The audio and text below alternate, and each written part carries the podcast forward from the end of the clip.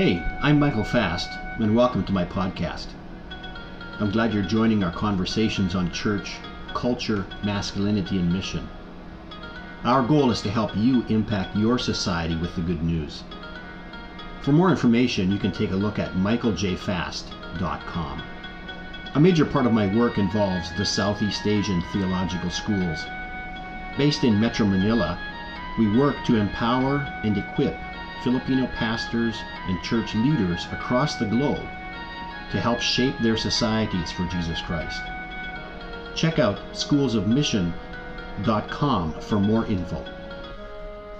Today's episode is from a class entitled Pastoring in Times of Crisis that I taught in January 2021. Hope you enjoy.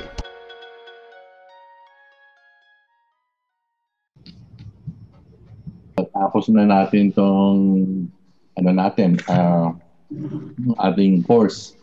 And uh, by the way, for those who are taking this for uh, tinatawag na graduate diploma of uh, missional ecclesiology, which means that you don't have uh, wala kayong college degree, uh, uh, tawag nito, then um, uh, ang ang ang uh, here is how the graduate school operates. There are pastors na sa edad na na kailangan ng uh, ng mga tinatawag na ano uh, uh, theological education ongoing, continuing. At uh, minsan tinawag sila ng Panginoon sa kalagitnaan ng buhay. Minsan ay uh, hindi sila nakatapos ng college. So, pag hindi ka nakatapos ng college, pwede ka mag-train sa masteral level pero hindi masters ang degree mo. Ang tawag doon ay graduate diploma. And, and for those who hindi nakakuha ng college, graduate diploma ang ibibigay namin. For those of may college degree, Master of Ministry. And a couple of you guys na meron ng may master uh, masteral na, graduate na ng masters ay uh, tawag doon ay ano uh, uh, nasa Doctor of Ministry program na sila. Medyo uh, pahirap ng pahirap ang mga assignment. So, binibigyan kayo ni Dr. Mike ng assignment. Iisipin niyo lang yung sa masters mas mahirap at yung sa Doctor of Ministry mas mahirap. In fact, uh, mas marami sa inyo na uh, in the end, uh, makakapasa, makakagraduate kasi ang pinaka-major requirement sa graduate diploma ay yung tinatawag na integration paper. Tuturaan na namin kayong magsulat ng parang mini thesis. Pero professional thesis yun. Ibig sabihin, uh, sa ang professional, uh, professional degree, uh, tulad ng master's degree, hindi sa academic, hindi sa research based, kundi uh, ano siya, yung applicable sa totoong buhay, sa totoong ministry. Applicable din yung research, academic research, pero uh, doon sa mga hindi nakakailangan ng halimbawa na academic ano, academic uh, degree, uh, hindi nyo na kailangan bumalik ng college, hindi nyo na uh, para magkaroon kayo ng master's o kaya mag-dimin. Importante na lang basically is kung nasaan kayo sa buhay tinawag ng Panginoon, we are going to continue equipping. So, uh, one of these days, si Professor Greg will ask you sa, sa mga background ninyo. Uh, in terms of studies. Ang masaya nito, yung integration paper ay basically tuturuan namin kayo ikwento, isusulat kung anong ginagawa nyo at anong pinaplano nyo pa in the next five years in terms doon sa engagement ninyo ngayon sa ministry. Maganda na uh, sinasabi ni Maxwell na kung hindi ka magplano, pinaplano mo na mag-fail. If you fail to plan, you basically you plan to fail. Uh, so, napaka-importante ng plano. But we also have to realize na baka walang magising sa atin bukas. Baka dumating ng Panginoon na iwan. you know, uh, it's not because you wake up every day, uh, you have a guarantee to wake up tomorrow. Mm-hmm. Uh, ano yan, yung basic fact of life yan. Mm-hmm. Binigyan tayo ng Panginoon ng free will, pero yung free will na yon ay hindi siya all-powerful free will that you can will yourself to live the next day mm-hmm. or the next few days. You know, nasa, nasa mercy ka pa rin ng Panginoon. May free will ka nga lang. Pero yung free will mo should recognize na pag natulog pala ako, ah, kung, kung atakehin ako sa puso ah, habang natutulog, yun na. You know, it, wala, wala ka nang, ano, eh, you know, you, you don't have, uh, wala kang pinanghahawakan, wala kang garantiya that you are going to wake up tomorrow. So, uh, binabalansin natin yan. Mm, kaya sa seats, hindi na namin sinasabi sa mga ano 35 and above na bumalik pa kayo sa, sa Bible School. Mhm. Hindi na kailangan bumalik sa Bible School kasi yung tinuro sa inyo ng buhay, tinuro ng ministry, ay sapat na yun. Ang ang ginagawa natin dito sa sa klase ni Dr. Mike ay basically ginaano natin, ini-integrate lang natin. Ah, binibigyan natin ng mapa para hindi kalat-kalat ang ang mga ino-organize natin ang inyong ano, ang inyong theological response. Mhm. Remember this, as a pastor, your main job is to theologize. Your main job is not to encourage. Your main job is not to provide. Your main job is not to, ano, but your main job is to interpret the Word of God doon sa kung nasaan ka. Basing sa pagkaunawaan nyo, ano ba ito noon? Tapos, ah i- ano nyo nga, ano ba ito ngayon Mhm. para sa mga miyembro nyo? So, para kay Christopher De Leon, eh, yung sa, sa movie niya ni Chris, ah, ganito kami noon, paano na kayo ngayon? Parang ganun. So, yun ang tinatawag na ah, two, ano, two horizons na hermeneutics. Inaalam mo paano ito noon, which is you study the background, the context, the, ling- the language, but you also study ano ang pangailangan ngayon. So, paano na tayo ngayon? Yan ang pinaka number one na trabaho nyo bilang pastor. To interpret the Word of God for your people. Ah, hindi yung ah, bibigyan siya ng verse na pang, pang ano, na pag sila umiiyak, ah, bigyan mo sila ng ganitong ah, pangunawa, pang ganyang tulong. No, that's, those are secondary. Gawain yun ng ano, gawain yun ng buong iglesia. But as chosen people of God, uh, the priest is to speak before people of God, and the priest is also to speak before God the, the needs of the people. In a way, lahat tayo yun ang trabaho natin kasi hindi naman tinanggal yung priesthood of all believers. Bago tayo pumunta doon, magkagulo yung klase ngayon, we are going to open uh, in prayer kasi nandito na ang banda. Ah, meron na tayong siyam. At ah, hilingin natin si Pastor Amado to open us in prayer. Maraming pong salamat. Let's pray.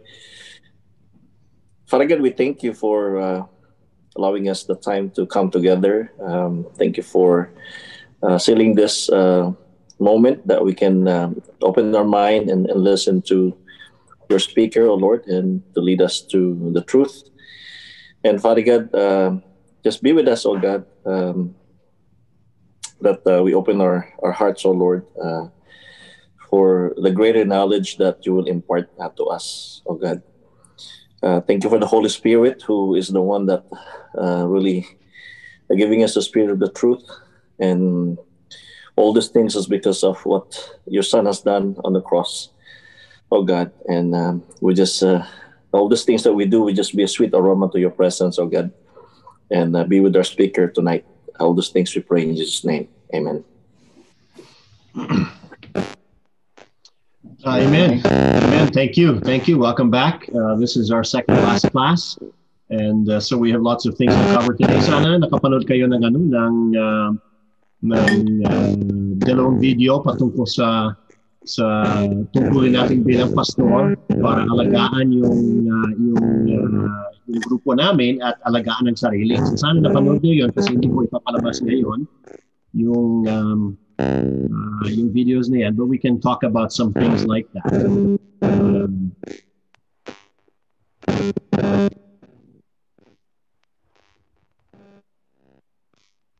na-try ko na ngayon yung bago, yung bago, yan. Okay. May na, may na-discover ka na naman. Oh, ano nito? Ito uh, beta, ito screen share, screen share pero uh, ano, beta testing lang to. So tingnan natin kung uobra to sa atin o hindi. Ah, okay. So parang merong ano, parang merong static sa from your part. static sa sa mic? Yeah. Ah, ah, sound, oh. Pero Sound. clearable naman. Okay. Pastor Amado, ayan. Okay. Okay. Okay. Hello? Uh, yes, uh, Pastor Winston, ano ba ang ano?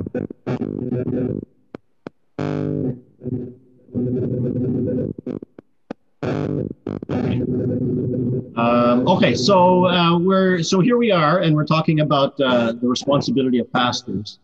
On the one hand, uh, the pastors have to care for the care for the flock, and they also have to care for themselves. And and I think we're probably good at caring for the flock, and we're not so good at caring for ourselves. And uh, so I don't know if you um, if you listen to the video, yung isang video uh, na ginawa ko yan dun sa mismong pastolan ng pinsan ng misis ko.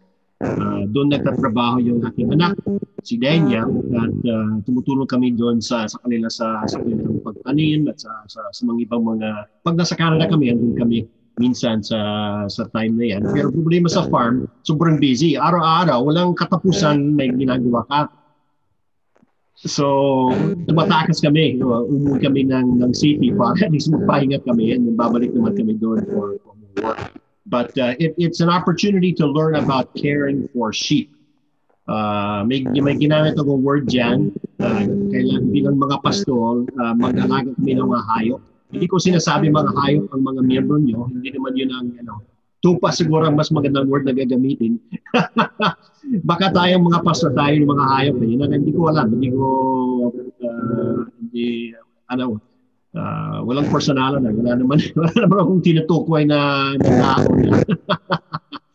kung hayop o tupa, pero ano lang yan. So how, how do we care for ourselves? How do we care for the flock and how do we care for ourselves? And so uh, during the time, uh, lalo na ngayon ng COVID, ang dami naman talagang nangyayari.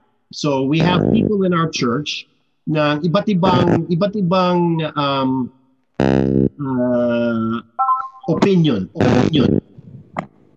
Uh, iba't ibang opinion patungkol sa uh, patungkol sa sa gawain ng church. So bilang ikaw bilang pastor, bilang pastor, ikaw naman yung parang nasa gitna. Ikaw, ikaw yung nag, tayo naman nagsasalo ng lahat ng opinion ng, ng lahat. So ito ito uh, dinownload ko lang to, na translate ko lang to sa sa Tagalog. Siguro nakita mo to sa Facebook. So yung dito sa sa taas sa gitna, sabi ng iba, di mo pwedeng buksan ng simbahan ngayon. Delikado yan. Mali ka kung ginawa mo yan. Yun ang sabi ng ibang grupo ng, ng mga miyembro natin. Pero yung kabilang side, kung titingnan natin dito sa right side, sabi ng ibang, ibang mga tao, fake news ang COVID na yan. Kasalanan ng, lang ng media yon. Basahin mo kasi itong article na to, itong link. Huwag ka matakot. So yun ang sabi ng, ng pangalawa. Yung pang, pangatlo, ay, kawawa naman, namatay ang aking asawa, namatay yung aking tatay, yung aking lola, yung aking tito, yung aking kapatid, yung aking pamangkin, eh, pamangkin dahil sa COVID o, o ano naman yun. Siyempre, meron naman tayong dalawang kasama natin na effective ng COVID ng personal. Uh, ngayon, meron naman tayong dito sa si Micah yata may COVID, hindi ko pa uh, hindi ko pa nabalitaan kung okay na siya. Tapos siyempre nabasa na yung yung yung chat kanina ni Harlan, yung misis niya pala positive sa COVID eh. So totoo talaga yung COVID. So so so paano to effective ang ang, ang, ang buhay ng bawat isa. Meron bang grounded audio? Yun bang ano? May may problema ba sa audio?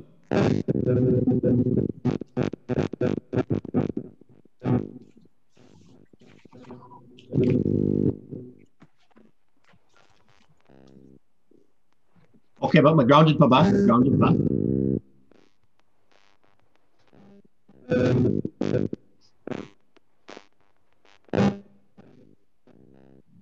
I'll just, I'll just mute everyone here. Mute.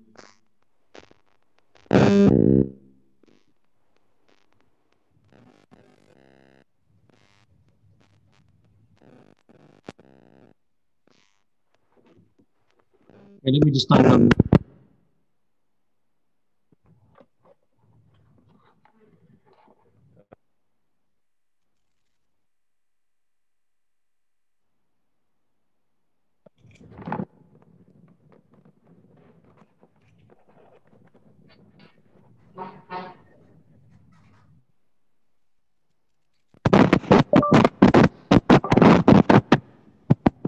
It's 10:17 a.m.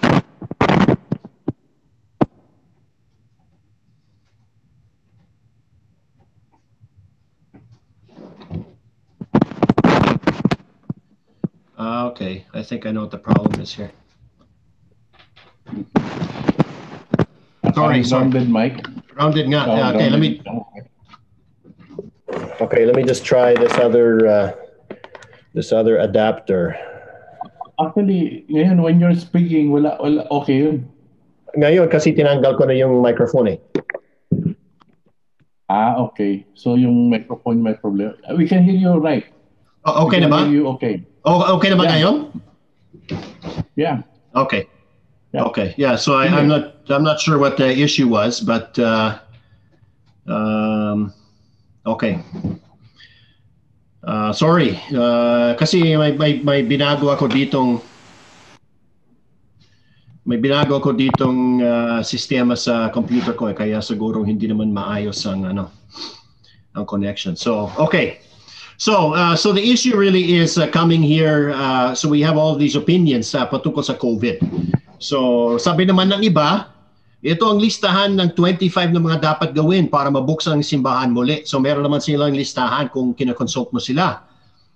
Sabi naman dito sa kabila, sa bahay la, lang muna kami ng pamilya ko hanggang maayos itong COVID-19. Ah, sabi naman ng kabila, wag na wag mong buksan muli ang simbahan. Mas maganda sa bahay na lang tayo magsisimba. And then the final one says, kailangan na kailangan natin buksan ang simbahan ngayon. Gusto kitang makita doon. Bakit naghintay pa tayo? So we have all of these opinions that we're that are that we're being confronted uh, that we're being confronted by uh, during the uh,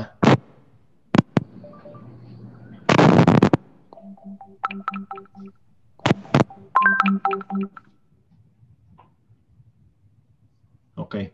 We have all these opinions we're being confronted by. Uh, and uh, tayo naman nasa gitna, tayo naman yung naiipit sa gitna. So how do we try to address all of these different issues?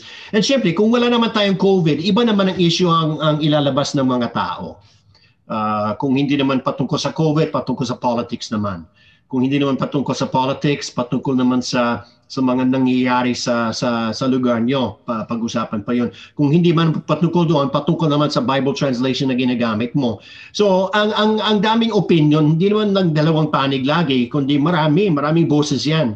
Nag, nag uh, nagbiroan kami ni Winston kanina bago bago tayo nagsimula dahil 350 million katao ang ang United States Uh, kung bibigyan mo sila ng pagkakataon ng magsalita, 350 million din uh, boses ang uh, kailangan pakinggan. Because that's that's the reality. So how do we face this uh, as we come to um, as we come as we deal with uh, uh, as we deal with issues as pastors?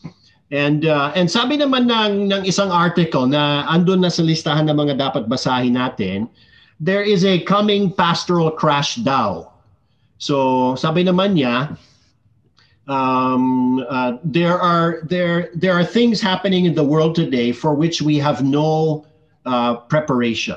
Okay, so sabi naman niya, pastors are serving in ways for which they have no training or experience.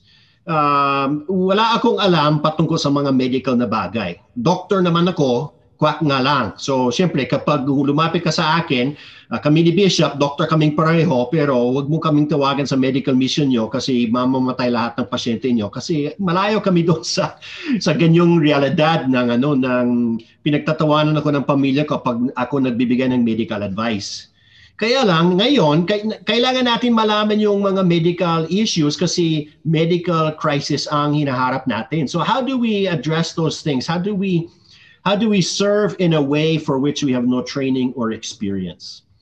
Um, uh, and but of course, pastors are doing their best but unable to keep it up. So siyempre mahirap na yun kasi laging uh, laging takbo ng takbo um, and it's hard to maintain that thing. Sabi naman ng ibang mga kay, kaibigan kong pastor, hindi naman uh, hindi naman sila nawalan ng trabaho noong uh, lockdown, kundi dinagdagan pang trabaho. So parang ubos ang oras sa uh, hindi mo pwedeng puntahan yung tao pero kailangan tawagan mo sila. So how do we deal with those things? And of course, apart from that, apart from unfamiliarity, pastors are worried about ministries that are unable to operate. and if they will be, be able to operate later. So marami naman, uh, maraming mga nagbago sa, sa, sa, sa churches natin. So, so dahil sa lockdown, uh, limitado yung mga taong pwedeng pumasok sa loob ng simbahan. So what does that mean? So paano kaya yung praise and worship natin? Naghanap ng paraan. Paano kaya yung preaching natin? Naghanap ng paraan. Paano, paano kaya yung children's ministry? Mahirap yun eh.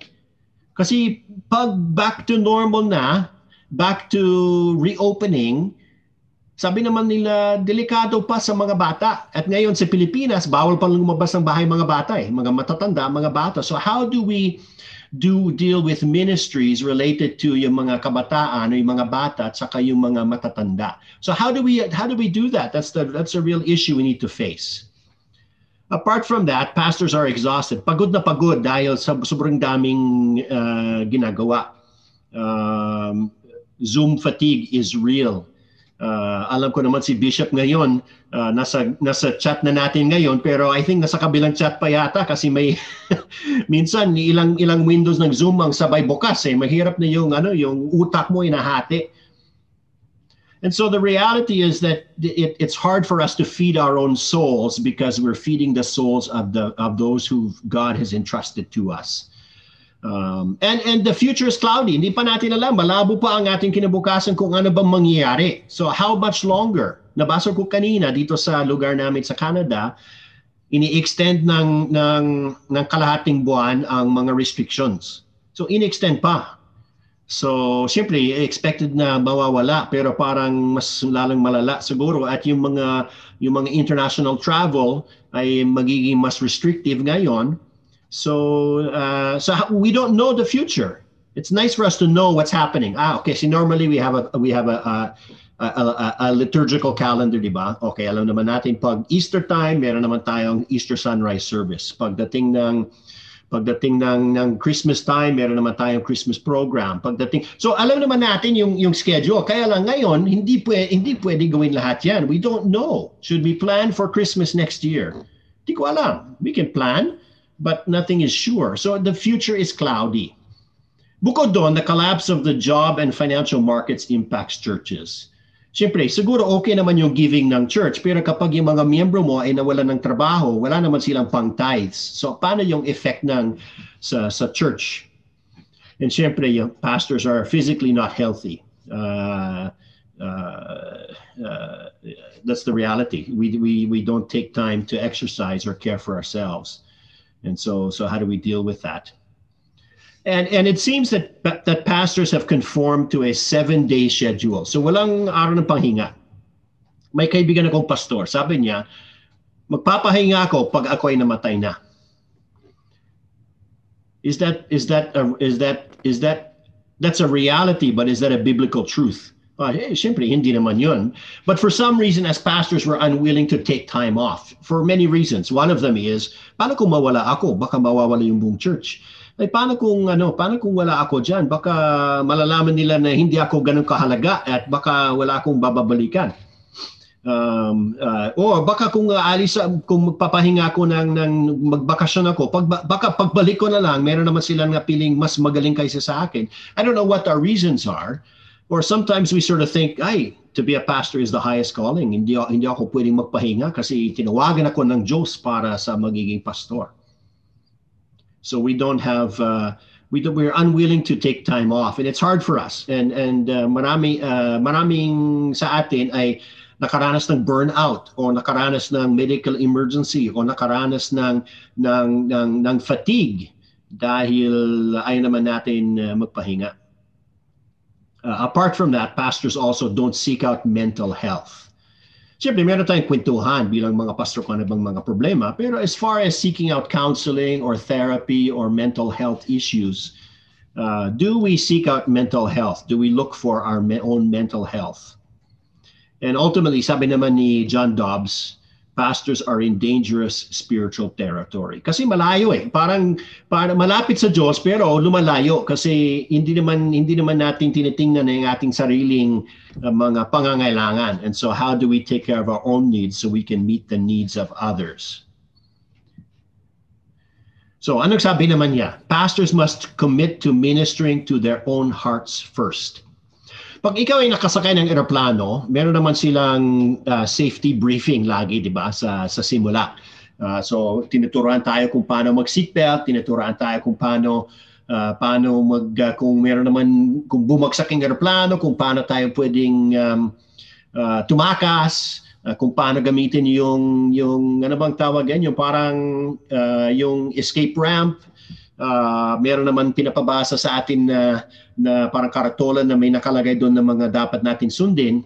And part of that is also kapag biglang nawalan ng, ng hangin sa loob ng eroplano, meron naman babagsak na oxygen mask. Ang sabi naman lagi, isuot mo muna yung mask ng oxygen yan bago mo matulungan yung katabi mo. Kasi habang tinutulungan mo yung katabi mo sa kanilang pagsuot ng mask, baka ikaw, man, ikaw naman nawawala ng hinga at ikaw mamamatay pero sila ligtas. So sabi nila, isuot mo sarili mask muna para kaya mong naman uh, tulungan yung kapwa mo. So pastors must commit to ministering to their own hearts first. Kasi paano kung tayo naman ang babagsak? Ligtas naman lahat ng kasama natin, tayo naman ang babagsak. And also pastors must commit to look out for one another. So we need to be aware of the excuse me, the needs uh, uh, yung kapwa natin mga pastor at tulungan din natin sila sa kanilang mga pangangailangan. So itong sinabi ni John Dobbs, hindi ako alam kung agree kayo sa sinabi niya, uh, but he is talking about um, uh, about some realities that maybe we don't face as pastors together. And so paano kaya? Paano kaya to? So let's look at uh, what this guy uh, uh, Gates uh, has to say. He writes a Christian perspective um, uh, in Evangelical Review of Theology, a Christian perspective of self-care. Ang ibig sabihin ng self-care, pangangalaga ng sarili. And so he defines self-care. He says from Mark 12:31, care for others as you care for yourself. So hindi natin kaya hindi natin kayang alagaan ng kapwa kung hindi tayo marunong mangalaga ng sarili. As you care for yourself. It doesn't say care for others before you care for yourself. It doesn't say care for others instead of caring for yourself. It says care for others as you care for yourself. So pareho lang 'yun. Alagaan mo sarili mo, alagaan mo kapwa mo. Uh, and we read in Ephesians chapter 5, 28 to 29, it says, A husband's care for himself includes promoting his own ultimate well being and protecting himself from ultimate harm while excluding self indulgence. So there's this idea that the husband care, you know, you love the wife as we love ourselves. We, we care for others and we care for ourselves. It's our own well being that we are promoting uh, and, uh, and, and focusing on in so that we can care for our wives. So, self-care imitates God's care for himself. Inalagaan ng Panginoon ang kanyang sarili. God values himself to infinitely, God values himself infinitely and seeks to have his creation value him as well. Okay? God seeks to have his love returned and we're told to follow God's example. So God cares for himself. I mean on the on the on the on the seventh day, nagpahinga siya. So he cared for himself. He he rested and he because everything was uh, everything was good. But but bakit kailangan magpahinga ang Panginoon? Walang walang hanggang kapangyarihan 'yon. So what what does he rest for? It's also an example for us. Uh, self-care also imitates God's care for us. So God loves people.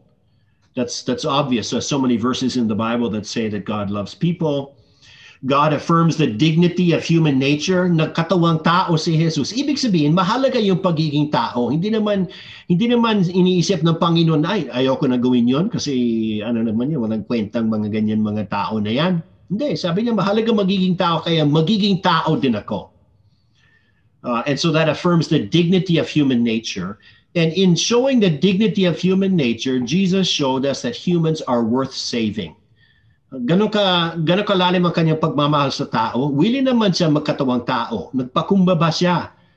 Uh, uh, what does it say in, in, in, in Philippians chapter 2? He, he humbled himself, took the form of a servant, uh, and, uh, and uh, you know, did all of that so that we might be saved. So human beings are worth saving. So ano bang ibig sabihin? Uh, self-care uh, benefits God. Self-care is a form of love to God in whose image the self is. Gawa tayo sa kawangis ng Diyos. So kung inalagaan naman natin ang ating sarili, inalagaan din natin ang image of God na meron ang bawat isa dito. And so there's a benefit to God and it's a way to worship God by caring for ourselves. Self-care also benefits others. We must care about ourselves before we can care about others because our self-care is the model or standard of neighbor care. The Bible teaches that people who don't love themselves can't love their neighbor. And only those who have the basic needs met can help others. So, yun ang ano yun importante kasi kung wala naman kung ubos na yung tangke natin, kung wala naman laman yung baterya, kung low bat na tayo, paano ba tayo pwede mag uh, uh, makagawa ng dapat nating gawin? And self-care of course benefits us. God made us with a natural tendency to care for ourselves. And this is one of his ways of ensuring that we are cared for. Uh, when sin entered the world, into the human race, it brought a self indulgence that hinders people from caring for themselves. So there's this idea that, um, you know, that it's not self indulgence, it's a caring. Kasi self indulgence, kung ano bang gusto mo, gagawin mo or kunin mo. But self-care means we don't just give ourselves over to everything. Uh, kaya kahit uh, kahit hindi naman labag sa batas ang paggamit ng marijuana sa California o sa Canada, hindi ibig sabihin na pwede naman tayo mag uh, maghithitan ng ng marijuana dahil hindi labag sa batas. Hindi kasi hindi naman we're, we're not self-indulgent, we do self-care. Um, and so we have to be, we have to be, make make sure we we we we keep that balance of being extreme on the one side. Hindi naman tayo putting extreme na wala tayong pakialam sa sarili, pero hindi naman din tayo pwede naman sa kabilang side na uh, wala naman tayong pakisa sa ibang tao. So how can we care for ourselves? We need to recognize the importance of self-care. Mahalaga yung pangangalaga ng sarili. We need to d- distinguish between self-care and self-indulgence. Uh, we need to view our love for God and others uh, and ourselves as one package. Package deal yun. Ang ating pagmamahal sa Diyos, ang ating pagmamahal sa kapwa, at ang ating pagmamahal sa, sa sarili ay kasama sa isang package yun. Part ng ating actually koinonia. Part ng koinonia yun. Hindi, na, hindi lang tayo pwedeng, ay sa, sa Diyos lang ako, wala akong paki sa iyo. Hindi pwede yun. Hindi din pwede sabihin, ay wala akong paki sa Diyos, may pakilang ako sa iyo. Hindi din pwede yun. Uh, hindi din natin pwede sabihin, ay, sa Diyos at sa tao lang ako, wala akong paki sa sarili. Hindi din pwede yun. Dapat magkasama lahat yan. And we can care for ourselves. We grow more loving to God, to others, and ourselves through the assistance of the Holy Spirit and through the assistance of others. So ito ang ano, ito ang sinasabi ng ano ng um, ng articles patungkol sa self-care. So siguro stop share muna ako ngayon uh, and we can have a discussion. So what do you think? So ito ang unang tanong. Meron ba kayong day off every week?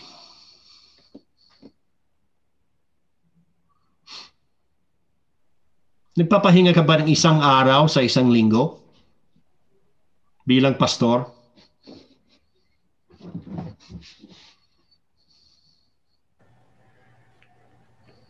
Meron naman po. ako on break ako ngayon eh. 20 days on break mo ngayon, di ba? Kahit po sa ministry, on break po ako ngayon. No. Hmm.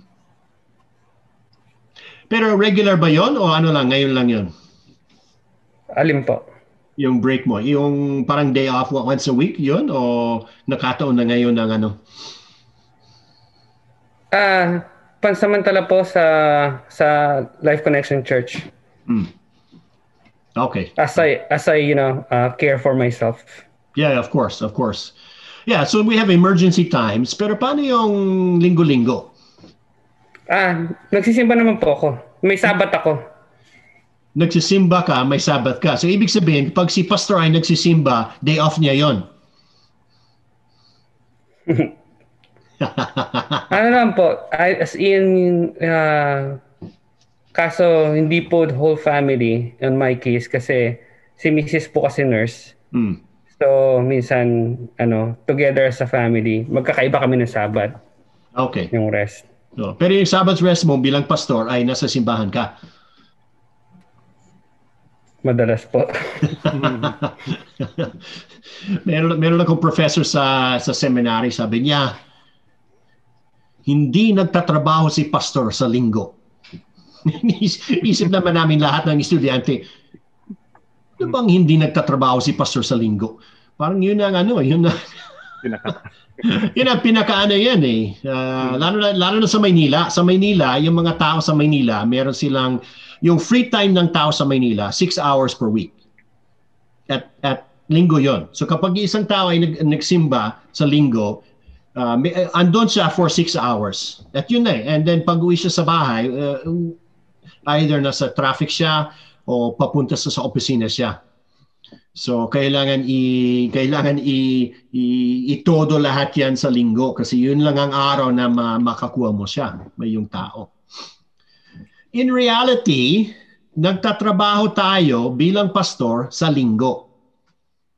Kapag ikaw magpi-preach o kung ik- ay, ikaw may tungkulin sa sa church siguro sa praise and worship or or um, or uh, or yung yung pakikisalamuha sa mga miyembro ng ng ng church na pumupunta. Ngayon hindi hindi naman pumupunta. So yung ginagawa ng ibang mga churches, meron silang virtual lobby. So so sa- sabay panood yung Facebook Live and then meron naman chat. So andun si pastor sa yung nakipag-chat doon sa mga sa mga pumupunta doon sa Facebook page na yan. Ay, kumusta? Good morning. Uh, pero ano lang yun. Bukod sa linggo, kasi hindi naman day off natin linggo. Sabbath ng mundo yung linggo na yan. Pero tayo naman, uh, marami tayong ginagawa. Dapat meron tayong pahinga.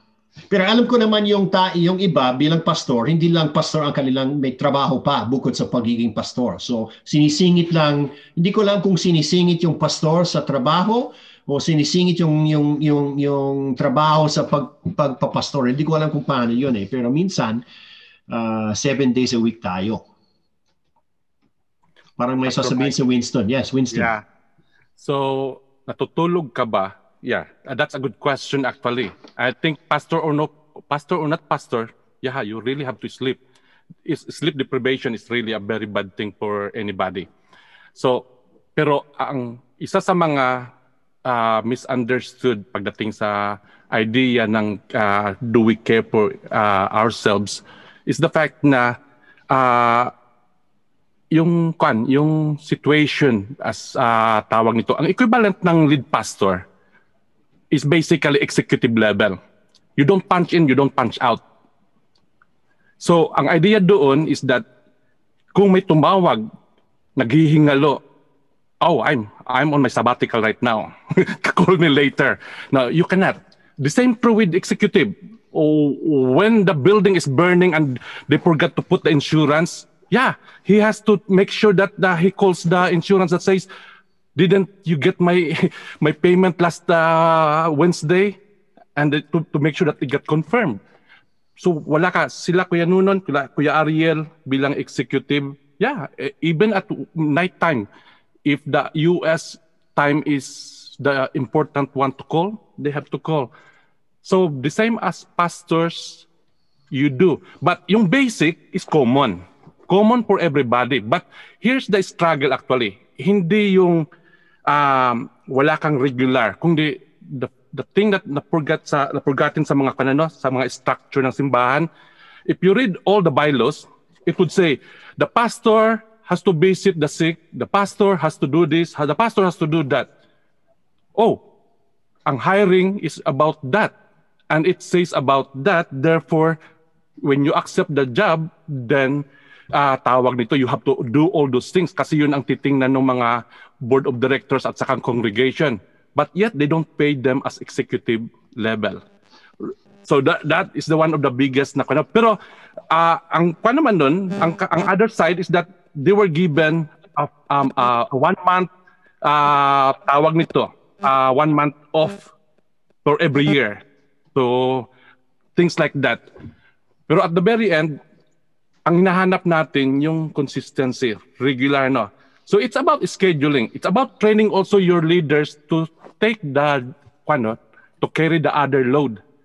Kung ang struggle is mga sick people, yeah, train the, the nurses, train the kwan, teach them where to find it in the Bible beside from the uh, from the uh, medical records. Uh, t- teach them where to find the hope that they can share to the members of the church.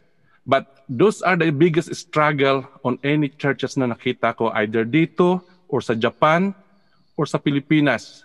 The burden is the fact na hindi kinaklaro ng maayos para magka, para magkabigayan. Yung idea na bigayan uh, nobody is Superman inside the church. Everybody has to be to be uh, to help each other. So, halimbawa, halimbawa, salamat ha.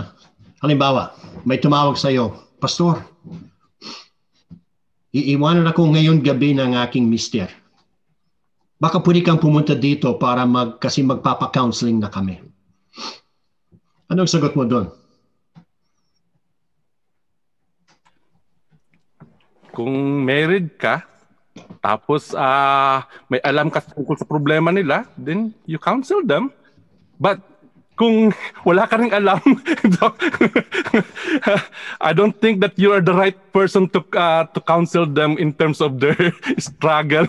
Uh, ipagdasal mo lang sila. inang inang halimbawa sa sa amin ng isang professor ko. Hindi ko pa alam kung agree ako sa kanya pero itong sagot niya. Nung kasi nangyari sa kanya 'yon. Actual. May tumawag na babae sa kanya. Sabi niya, iwanan ako ng aking mister ngayong gabi. Baka pwede kang pumunta dito para ano uh, counseling. Ano ano alam mong sagot niya? Uh, pasensya na po. Uh, ngayon ang araw ng aking pagpapahinga. Uh, dito kasama ng pamilya ko ngayon. Sabi naman niya, pwede kang mag-appointment sa akin next week. Kasi hindi naman ito nangyari ngayon gabi nito. Hindi naman ito nagsimula ngayon gabi at hindi naman ito matatapos ngayon gabi. Yun ang sagot niya. So hindi ko pa alam. Binabalik-balikan ko yan sa isip ko. Hindi ko alam kung agree ako sa kanya pero gets ko naman yung kanyang perspektibo. Sabi naman niya, matagal na pala ito. Kasi yung, yung kasi hindi naman the first time na mag-away kayo ni Mrs. na maghiwalay na kayo. Hindi naman yun eh. Ma- maraming pinagdaanan. And so sabi naman niya, maraming pinagdaanan, maraming dadaanan pa yan para mag-ayos kayo. So mag-set tayo, na, set tayo ng schedule. Sabi niya, bakit sisirain ko pang pamilya ko? Part, part ng time. Reklamo ng maraming mga pamilya ng pastor is, uh, minamahal ng aking tatay ng buong church bukod sa sariling pamilya niya. Kami na yon sabi ng mga anak. Minsan, minsan. Nakakalungkot yun eh. Pastor Mike. Yes. When does your congregation uh, couple would call you in the middle of the night asking for that kind of help? It's probably because extreme.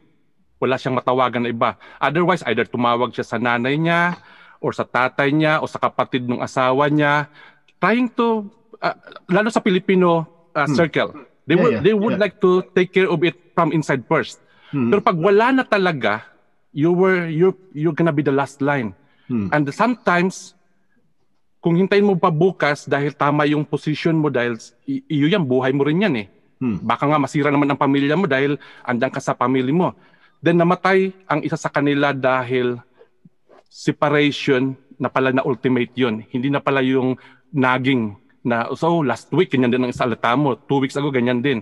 Namatay. That's the the question probably that's gonna come back. How do you namatay dahil da, namatay dahil pinatay dahil nag ah, oh, pinatay. No. Oh, pinatay ng asawa dahil pinatay. iiwanan siya. No. O tapos ayaw ng asawa na iwanan siya, pinatay niya. Tapos now the next day, sabi niya, "Okay, hindi mo kasalanan 'yon. Kasalanan ko 'yun. Ako pumatay eh." Hmm. But just remember, I called you and you said it's better for you to take care of your family. So hmm. then I took care of my own problem. Now, mas critical ang nangyari. Oh, so nangyari sa iyo yan? Na may, na may tumawag at uh, nagpakamatay o meron siyang pinatay? Nasa basa ko sa comics. ah, okay. No. Yeah, sa comics ko nabasa yan. no. Ganyan uh, ang situation. Mm-hmm. Well, I mean, I, I think we need to we need to understand our role as pastors. Siyempre, mahalaga tayo lalo na yeah. sa lalo na sa Philippine context. Um, but on the other hand, uh, ang ibig sabihin ng emergency ay iba ang ibig sabihin sa akin kaysa yung pag uh, ang ibig sabihin um, we often use the word emergency. Emergency to, emergency to. So who is it emergency for? Emergency pa talaga. Ang emergency is li- lilindol, babagsak ang building. Emergency, takbo. O may sunog or something. Pero emergency, may tumawag, may, may, may, may, naalala ko to sa MMBC dati, yung dating building ng MMBC, may tumawag. May klase ongoing. Tapos may tumawag, gusto niya makipag-usap sa isang estudyante na sa loob ng classroom. Sabi ko, um, ay, eh, pasensya na, pakitawag ulit mamaya kasi may klase sila. Ay, hindi po, emergency po kasi ito. Ay, hindi naman talaga emergency yon. Sinabi lang emergency para pipilitan akong magsa, magtawag nung sa, sa estudyante, labas kayo kasi may emergency daw. Hindi naman totoong emergency ang nangyari. So I think we need to be aware of the reality of um, these are extreme, these are extreme examples. Okay? At uh, ang, ang sinabi naman natin last class is hindi na, never naman tayo mawalan ng crisis. Mm. So how do we deal with crisis day by day? Do we take time to care for ourselves? Yun ang, yun ang ano na yan. Because we need to care for others, but we need to care for ourselves as well. Um, so magpapahinga naman tayo ngayon ng, ng, ng pansamantala. That's okay. But what about the regular? On the seventh day, God rested. Seventh day, yun. seven days lang, ah, isang linggo lang naman yun, nagpahinga, nag, nagpahinga ang Panginoon. So if God, who is makapangyarihan sa lahat, He knows everything, He's aware of people who will who will follow Him and people who will reject Him, nagpahinga siya. What about us? Hmm. Sino ba ang Panginoon ng church? Tayo bilang pastor o Panginoon Diyos? Can I comment po? Yes, yes. Si, sinong ano? Yeah, regarding si Amado Ay. po. Okay. Uh, regarding regarding yung ano emergency no kasi uh, one thing I have learned no sa when you work in e- ER kasi may skills yan eh uh, Yeah. in terms of skills no tsaka of course spiritually discernment um I think uh, a lot of pastors are not trained to triage a situation. Hmm. uh, meaning uh, triage uh, when they say emergency I mean we we use the looking at the background so what's what's going on? What is what we need to clarify and verify where they're coming from. Is is it real or hindi? So what is what is what is looking at the background? Is this then you will define is this a really emergency or not uh, is this a first priority or not so those are we need siguro masarap yata magsulat niyan ah that's a good uh, thing to uh, Yeah, yeah, look yeah. into so so uh, I think we were not. Uh, most pastors are not trained to triage a situation. You know, uh, kasi yung background ko po sa nursing, no, we working in certain aspects of uh, sa hospital. Talagang we train how to be triage, even even in a critical situation. It, it may be mentally, it may be um, uh, you know, uh, code blue, those kind of things, uh, resuscitation. I think this is a good part for us to to be in in, in alignment of how to triage the situation. And at the same time, uh, in the backbone of the management that you have, of course, yung sinasabi nga ni uh, Pastor Winston, when you use the word counsel, uh, I will ask, I'm not a counselor. I'm not licensed, right? So we can we can triage by saying there's a, a, a person that needs to to take this call. So again, it depends on how we structure the organization. Um, dito sa dito sa Nor- Northern California, merong meron ditong churches na talagang they equip themselves in certain parts of the ministry na meron silang mga psychologists na it's really prepared for this type of uh, emergency situation. It may not be mental health or not. Talagang dinadirect lang yan sa, you, you, I think at this point you need to call 911. At this point you need to call uh, a crisis line. So yung mga, yun yung mga situation.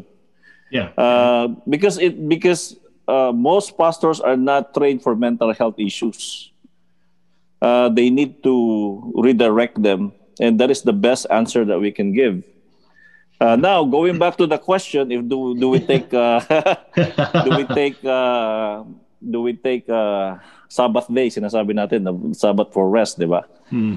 Uh, actually, talaga sa Converge, that's what they encourage. At least you have uh, uh, one day a week because that's what they ask. Your mentor will ask you, "How's your week been?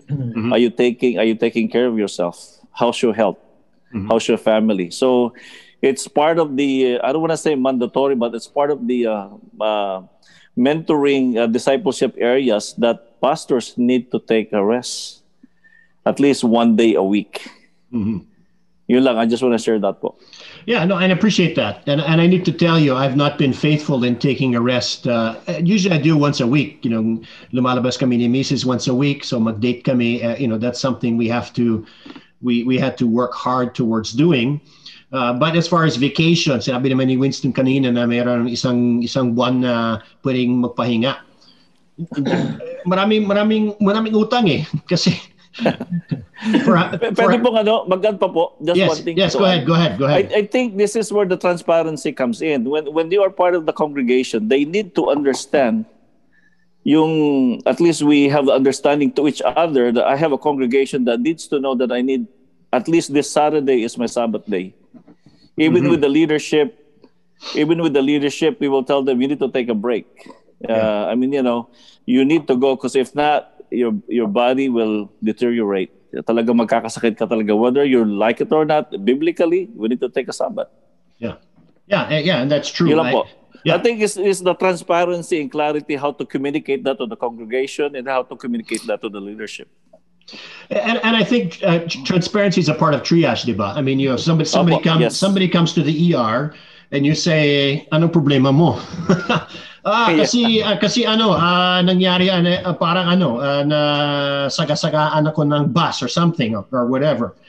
Um, or you say uh, uh, you know, you say, "Oh, I, you know, I was fixing something, and you know, this happened, or I poked myself." Or, you know, you, you have to be transparent. Ito nangyari sa akin, so that the the the emergency provider can say, "Ah, ito yung treatment na gagawin namin sa iyo." Um, uh, so I think I th- I like your idea of, of triage, and I think not everyone who goes to the ER uh, is in an emergency. I'm sure you've Situation, yes. um, so so and I, I think I think we need to be aware of those things. And I like also like your idea of uh, how do we structure the organization about the team. Normally kasi ang, ang, ang traditional na approach natin is yung church is one-stop shop. nasa nasa meeting ako. This was probably 15 years ago. I was with Pastor Edwin Taladro, yung pastor namin sa sa MMBC before. We were talking in a meeting in MMBC. May pumasok na isa pang pastor. Hindi ko sabihin kung ano pangalan niya kasi kakilala naman ng iba. Um, at, at, at, at parang pinapawisan siya. So tinitingnan namin siya ni Pastor Edwin. So sabi ano bang ano problema mo? Ano bang ano bang pangangailangan mo? So yun pala may member pala siya sa church niya na nasa hospital or nasa bahay. At at at tinawagan si pastor kasi kailangan palitin yung catheter niya. So sabi naman niya, sabi naman niya sa amin, hindi ko alam kung gagawin ko. Hindi ko alam kung paano magpalit ng catheter. Sabi naman namin ni Edwin sa kanya, hindi mo trabaho yan. Trabaho, trabaho ng mga caregiver yon or mga nurse. Hindi mo hindi mo kailangan puntahan yung mi- miyembro mo para magpalit ng catheter niya. Parang na, na, na-relieve tuloy siya. Sabi niya, ay salamat kasi hindi ko alam kung anong gagawin ko. So for, for some reason, he felt he needs to meet every need of his members. Pati yung pag pagsuksok ng catheter sa ano. So parang parang ano. So so I think there needs to so kaya kaya we're having the conversation. We need to understand. So at what point do we at what point is the role of the pastor hanggang saan ba? hanggang saan ba? Uh, and certainly the role is as you know, spiritual guide, mentor, uh, one who prays, one who visits. Kaya lang meron din expectation kasi mga miyembro. At kapag alis sila sa church mo, ang, ang, ang unang reklamo lagi sila is, "Ah, kasi hindi ka dumadala, du, dumadalaw sa akin eh, kaya pupunta ko sa kabilang church kasi dumadalaw naman sila. Okay. Uh, so that's the thing, right? You know, you don't visit me. So we need, kaya lang kung 1,000 miyembro mo, paano kung mamadalawin natin? so so I think we need to be aware of this. And I like the idea of the the idea of the team and the organization. Okay, so alam ko limitation ko. Okay? Uh, so pwede naman ako mag-counseling ng ano lang, ng simple lang. Pero yung mga malalalim mga issues, dapat meron naman kung kakilalang either member ng church o may kakilala kong um, uh, counselor talaga na pwedeng um, na pwedeng tawagan ay puntahan mo ito si kasi ganito yan or or or somebody who is involved in addictions uh, you know because you need specialized treatment for for addiction and those kinds of things. It's important for us to have a team to do the work rather than just us ourselves uh, uh, independent of everyone. Uh, para makapagpahinga naman tayo. At pagdating ng panahon, hindi naman tayo sisisihin ng ating mga anak na na oh, yung oras mo tayo nung ano bata kami puro sa church wala parang wala kang interest sa amin. So you know we hate to hear those kind of things in the future. So we need to realize that we should care as well for our um, for our own family kasi part din ng church yung pamilya eh. um, of course there's always extremes and there's always emergencies talaga that we can that we can uh, talk about. Um, but I, you know, I appreciate your appreciate your input in those. By the way, Pastor Mike, um, even the word counseling is not uh, in the uh, in the area of California, no? Uh, Hindi ginagamit ng mga pastor Oh. kasi legally binding yan. Legally binding. Yeah, yeah. Well, and So, so, advice, you can Advice. advise, you can yeah, but not counsel, and then uh, they're gonna yeah. yeah. Uh, Well, of course, and so we need to be aware of that. You know, so somebody, uh, of course, in the Philippine context, wala yan eh, kasi kaya may pastor para may may counselor eh. So, um, but so we need to be aware of those. At saka, Pastor Mike, sa Filipino context, ang taas-taas ng pagtingin ng ah, ah, membro sa pastor. Yes.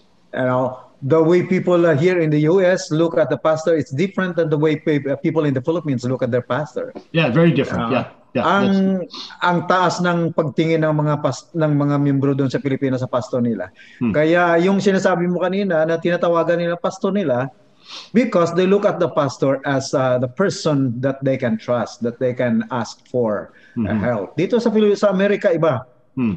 O, kung ka- pastor hindi ka naman counselor tanga, talaga nga kailangan mo ng counselor. Counsel for your counseling. Pero sa Pilipinas na context, uh, ano 'yon? Napakataas ng pagtingin ng membro sa pastor nila. Oo. So, Totoo yun. Kung- And, and that- that's, a- that's an issue. Yeah, that's true. Yeah. kung, kung ako ang pastor sa Pilipinas, kung tatawagan ako, I will go there. You know? Pero dito sa Amerika, hindi pwede hindi pwede yung yung ganyan. So, yeah. Mer- mer- Meron akong uh, meron akong gawang research sa mga Filipino pastors sa Canada. At uh, kwento ng isa, kwento uh, kwento ng marami, pero kwento ng isa, sabi naman niya, parang gusto ng mga Filipino members namin na na lagi kami dumadalaw sa kanila. Hindi kami pwedeng mag-assign ng visitation pastor kasi gusto nila senior pastor. Pero reklamo naman itong Filipino pastor, sabi niya, kapag magsimba sila, maging member sila ng church kung saan yung pastor ay hindi Filipino, iba ang expectation nila. Hindi naman ini-expect na yung Filipino pastor or yung non-Filipino pastor ay dadalaw sa kanila. So parang sabi na itong pastor, sabi niya, "Ba- bakit kaya? Parang pinahirapan kami ng mga, ng mga kababayan. pinahirapan yung ano. So so there are there are cultural issues that we need to address. True. But ultimately, the reality is, kapag ikaw ay namamatay na maaga sa kakadalaw at sa kakagawa, sa kakabasbas ng motor at tricycle at jeep at sasakyan at opisina, sa kaka-dedicate ng baby, sa kaka uh, ano, kasal ng kung ano bang pinapagawa sa sa atin ng mga member natin, kung mamamatay tayo ng maaga, paano 'yon? Paano 'yon? Yeah. So we need to true. how do we do that balance and how do we educate our members to participate also? Kasi yung isang yung isang contextual issue sa Pilipinas is yung mga taong hindi karapat dapat. Ay, hindi ako karapat dapat, dapat si pastor kasi siya naman yung taong banal. Yeah. Buti, Kay- hindi naman tayo kilala. if you've noticed, even in praying for the food, they will always ask the pastor to pray for it. yes, yes. Yeah, that, that's a uh, Filipino culture, Filipino uh, sa context ng Filipino. Yeah. Yeah. So, At kung hindi si pastor, yung misis niya. So hindi hindi naman makakatakas si Christy kasi kung wala si Pastor Arnold doon, siya naman yung sasalo. Uh, so ganun talagang realidad eh. Kaya So- ang ano dito sa US, uh, you know, if your church is big enough and you have a the luxury of the leadership, pwede mong gawin yon because may small group, kung marami kang small small group leaders, Hmm. may may problema ang small group, the leader, small group leader will uh, take care of it first. In fact, here sa US, even before the pastor knew about the problem of the member, the small group leader already knew about it. So you have that luxury. But if you are starting just like Pastor Amado, he is a church planter. So pa- pati siguro pag janitor sa church, siya pa rin. So uh, that's that's the problem that you have. Ikaw magki-keyboard, ikaw magli-leader, ikaw mag uh, which I have experienced that, you know, when I started a church. But if your church is growing already, that's a different uh, That's a different story. Yeah, and and that's true. And so we need to have wisdom, I think, for that. Um, it's it's probably one of the biggest barriers to uh, discipleship. Maybe I mean our discipleship model is we go to a place where a holy man presents the gospel to us. That's the discipleship model we have. And if we want to transform that into we all participate together in bringing building the kingdom of God. Uh, so there's there's a barrier that needs to be be crossed and broken in order for us to to be uh, to do that with our people. Um, and at least kayo, pero na kayo naman yung mga church member nyo hati eh kasi meron naman taga Pilipinas, meron naman uh, uh, 2.0, uh, one, may 1.5, my 2.0 kayo. So parang magulo. So, so that's hard for you guys also to, to deal with that. Meron gusto mag-Filipino, meron ayaw mag-Filipino. Uh, meron, meron, actually hindi naman gusto o ayaw. Meron marunong, meron hindi marunong. So that's also another barrier. So how do you, how do you bridge those gaps, We- right? We have Siopaw members and Coconut members. Yeah, yeah, yeah, and that's uh, that's uh, that's the reality that uh, that's a unique reality that you have to face as uh, ethnic pastors in uh, in the U.S. Um, so, anong oras na ngayon? So I think right now we can um, uh, we can go to our next uh, uh, um, section. So so just be aware of those kind of things and reflect yourself on yourself. Okay, what do what do I need to do to do self care? Um, and of course, we need to incorporate the biblical truth, and we need to incorporate the cultural truth. So how do we how do we bring the biblical truth and the cultural truth into into uh, conformity? So mahirap yun. Kayo na bahala doon. uh, but um, but it is uh, it's a, and it's an issue that's faced in all cultures anyway. It's all it's faced everywhere, but we need to figure out how to uh, how to address that. Um, another aspect I think that we need to look at when it comes to um, when it comes to crisis is the importance of lament and crisis. Uh, and so sometimes lament is pagluluksa. Okay, how do we how do we grieve and mourn the losses that we share with uh, with uh, during these times?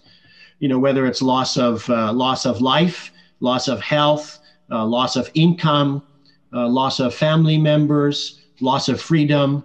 Uh, marami, ta- marami talaga nawa, na, na, nawala sa atin. Lalo na ngayon sa COVID kasi pinakamatindi ito ngayon sa atin sa atin buhay. But you know, other crises that uh, that are this big, you know, there's other parts of the world na ginigera sila. So, you know, those are those are those are strong influences as well. So how do we mourn?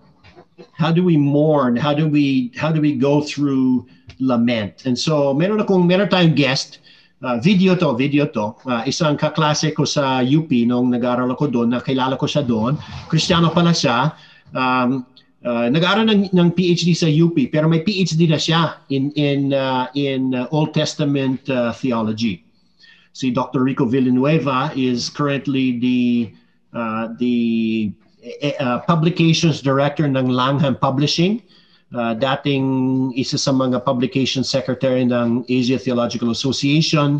Author siya ng mga ibang mga books, It's Okay to Be Not Okay, at ibang mga books na sinulat niya na pwede naman, available naman sa Pilipinas. Hindi ko lang kung available sa dito sa North America pero um, ang kanyang pinag-aralan sa sa unang PhD niya is yung pagluluksa sa sa the book of Lamentations and the book of Psalms, the the the, the, issues there. And so I talked with him uh, last year, um, and he was gracious enough to allow me to interview him to talk about the importance of uh, of lament. So I will share uh, the video. Optimize for video clip. Okay.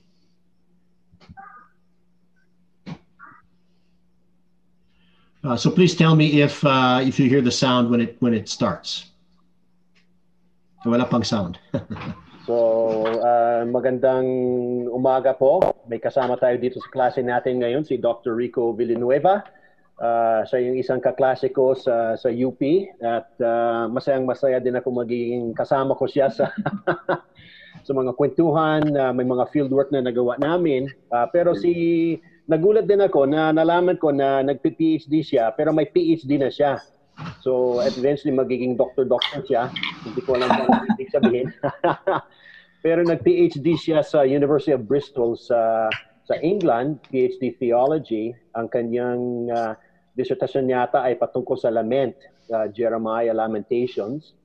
Uh, and uh, and uh, ngayon siya yung regional commissioning editor for Asia ng Langham Publishing. Um, so ngayon dahil expert siya sa lament uh, at uh, hindi ko sinasabi lagi siya malungkot ha, pero expert siya sa lament at um, at siguro uh, tatanungin tatanungin ko siya kung ano bang uh, ibig sabihin ng lament at para saan ba yung lament. So welcome uh, welcome uh, uh, Dr. Rico. so Salamat. so ano, ipakipaliwanag sa sa sa amin ng ibig sabihin ng lament. Uh, magandang maga muna sa ating mga uh, students. Salamat lalo na kay uh, Dr. Mike. Sayang hindi ka pa muna kakagraduate no dahil sa lockdown ngayon pero Oo, oo. nauli ka na talagang matapos ha, Oo. Doctor. And uh, privilege sa akin na naimbitahan ako ni Dr. Mike lalo na sa klase na ito. Nakakatuwa that you are talking about pastoral, ano to? Pastoral Pastoring ministry na Oh, in times of Pastor. crisis. Oh, oh. in times of crisis. And I think dito mahalaga mahalaga yung lament. Because yung yung lament ay nanggaling sa it arises out of difficult experiences talaga ang lament. Kung titingin niyo sa Tagalog, I don't know sa Bisaya o sa ibang mga lingwahe natin, ang ibig sabihin ng lament ay panaghoy na nanggaling sa word na taghoy which means a loud cry. Mm. Parang yung kung na, naalala niyo pa si, nagbabasa kayo ng No Limit Tangiran, yung si Rizal, nung si Sisa ay ah, nawala o pinatay yung anak niya si Crispin, nawawala rin si Basilio, na, na naghoy siya noon, iyak na siya ng iyak. Yun yung lament eh. It's a cry from the depths of the heart, no?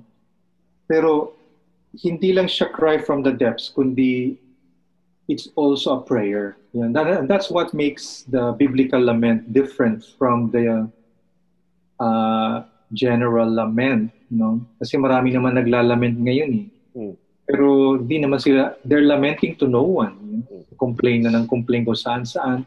Pero ang ang lament is a lament directed to God, a prayer uh, na panaghoy, kasama na doon yung iyak, kasama rin din yung complaint, lahat yun, ano, sa Diyos. Mhm. So, ganun yung tinatawag natin na lament. At marami po ito sa Bible. Sa 150 Psalms, more than one-third ay lament.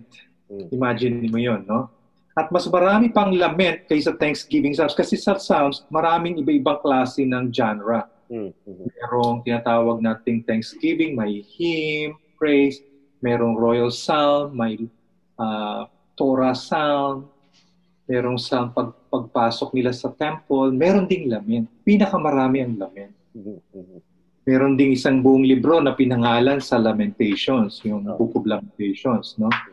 Na inas inattribute natin nila kay Jeremiah. So ganun yung initially ko siguro na uh, ipapaliwanag ko muna yung lament. Ganon. Oo, oo. So, mahalaga sa Biblia yung konsepto ng lament. Hindi lang itong parang isang verse lang, kundi marami talagang mga halimbawa sa Biblia patungkol sa lament. Yes. Mhm. Oo. So, uh, so siyempre ngayon nasa panahon tayo ng ng COVID. Bawal nang lumabas, bawal at, at bukod sa bawal lumabas, bawal din palang uh, magtipon-tipon para sambahin ng Diyos sa loob ng isang simbahan. So siyempre Yeah. yung iba nalulungkot sila doon. Uh. Bukod doon, uh, yung mga issues na binanggit mo, yung iba reklamo ng reklamo, marami naman lumalabas na issues din. May mga reklamo laban sa gobyerno dahil Ah, hindi naman dumarating yung ayuda ng maayos. Ah, reklamo din patungkol sa patungkol sa mass testing kung meron o wala. Um, so so bilang Kristiyano, siyempre eh, sanay naman tayo magreklamo. Pero bilang Kristiyano sa panahon ng COVID, ano bang tamang ano bang tamang process ng ah, lament na pwede natin gawin bilang lalo na bilang mga pastor ano bang pwede natin ah, paano natin pwedeng turuan yung mga mga miyembro natin sa tamang process ng paglament Oy, magandang tanong yan na Mike, ah, Dr. Mike. Tatawag ko si classmate na lang. No? oh classmate Mike, no? Dr. Mike. no? Magandang tanong yan kasi ah, sobra naman talagang dami ng hirap ngayon eh. oo oo Nabanggit mo yung isolation. Hmm. Isa ka. Okay. Wala kang control. So natatakot din ng tao. Loneliness, depression, lahat yun individual eh, yung sa'yo, no? Hmm. Tapos nandiyan dyan pa yung problem, nabanggit mo rin yung nangyayari sa lipunan natin, no? yung mga problema sa bansa natin. Oo. Paano nakakatulong ang lament sa mga yon? Malaki po. Malaki. And and because lament, ang ang lament meron lang meron niyang tatlong subjects, no? okay o yung dahilan, yung focus nila. Una, kaya ka naglalament because minsan may problema ka sa loob. Katulad ng Psalm 13, no, yung verse 1 and 2. How long, O Lord, sabi niya ron, how long must I wrestle with my thoughts, no? And every day have sorrow in my heart. Ano yun? Depression yun, na every day have sorrow in my heart. Imagine mo yun, araw-araw na lang. And I'm sure, alam niyo, sa news ngayon, mas dumami ang mga nade-depress. Hmm. Hindi lang ngayon, dadami pa raw yan because of what's happening in the world. No? So, so ang lament, nakakatulong yan because, una, binibigyan niya ng uh, affirmation na kahit mga Kristiyano, nadadown din. No? Katulad nung Psalm 13. Ang sumu ang, yan, sumulat nun ay nakalagay doon, uh, Psalm of David. Hmm. So, pero tinan niyo siya, araw-araw nadadown siya. Kasi sinasabi ng mga ibang Christian, pati mga pastor na rin nagtuturo ng ganito na pag ikaw ay Christian, dapat hindi ka na nadadown. Hmm. Ay mali yun. Mm. No, eh si David nga, kita niyo doon. Tapos kung babasahin niyo pa yung Psalm 42, yung famous As the Deer. Hmm. Nakanta natin yun eh. As the Oh. deer panteth for the water.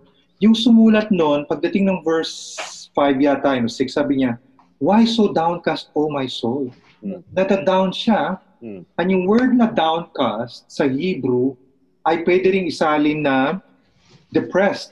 Hmm. Oo, talagang sobrang lungkot. No? Eh, ang sumulat po nun ay the sons of Korah who are the worship leaders.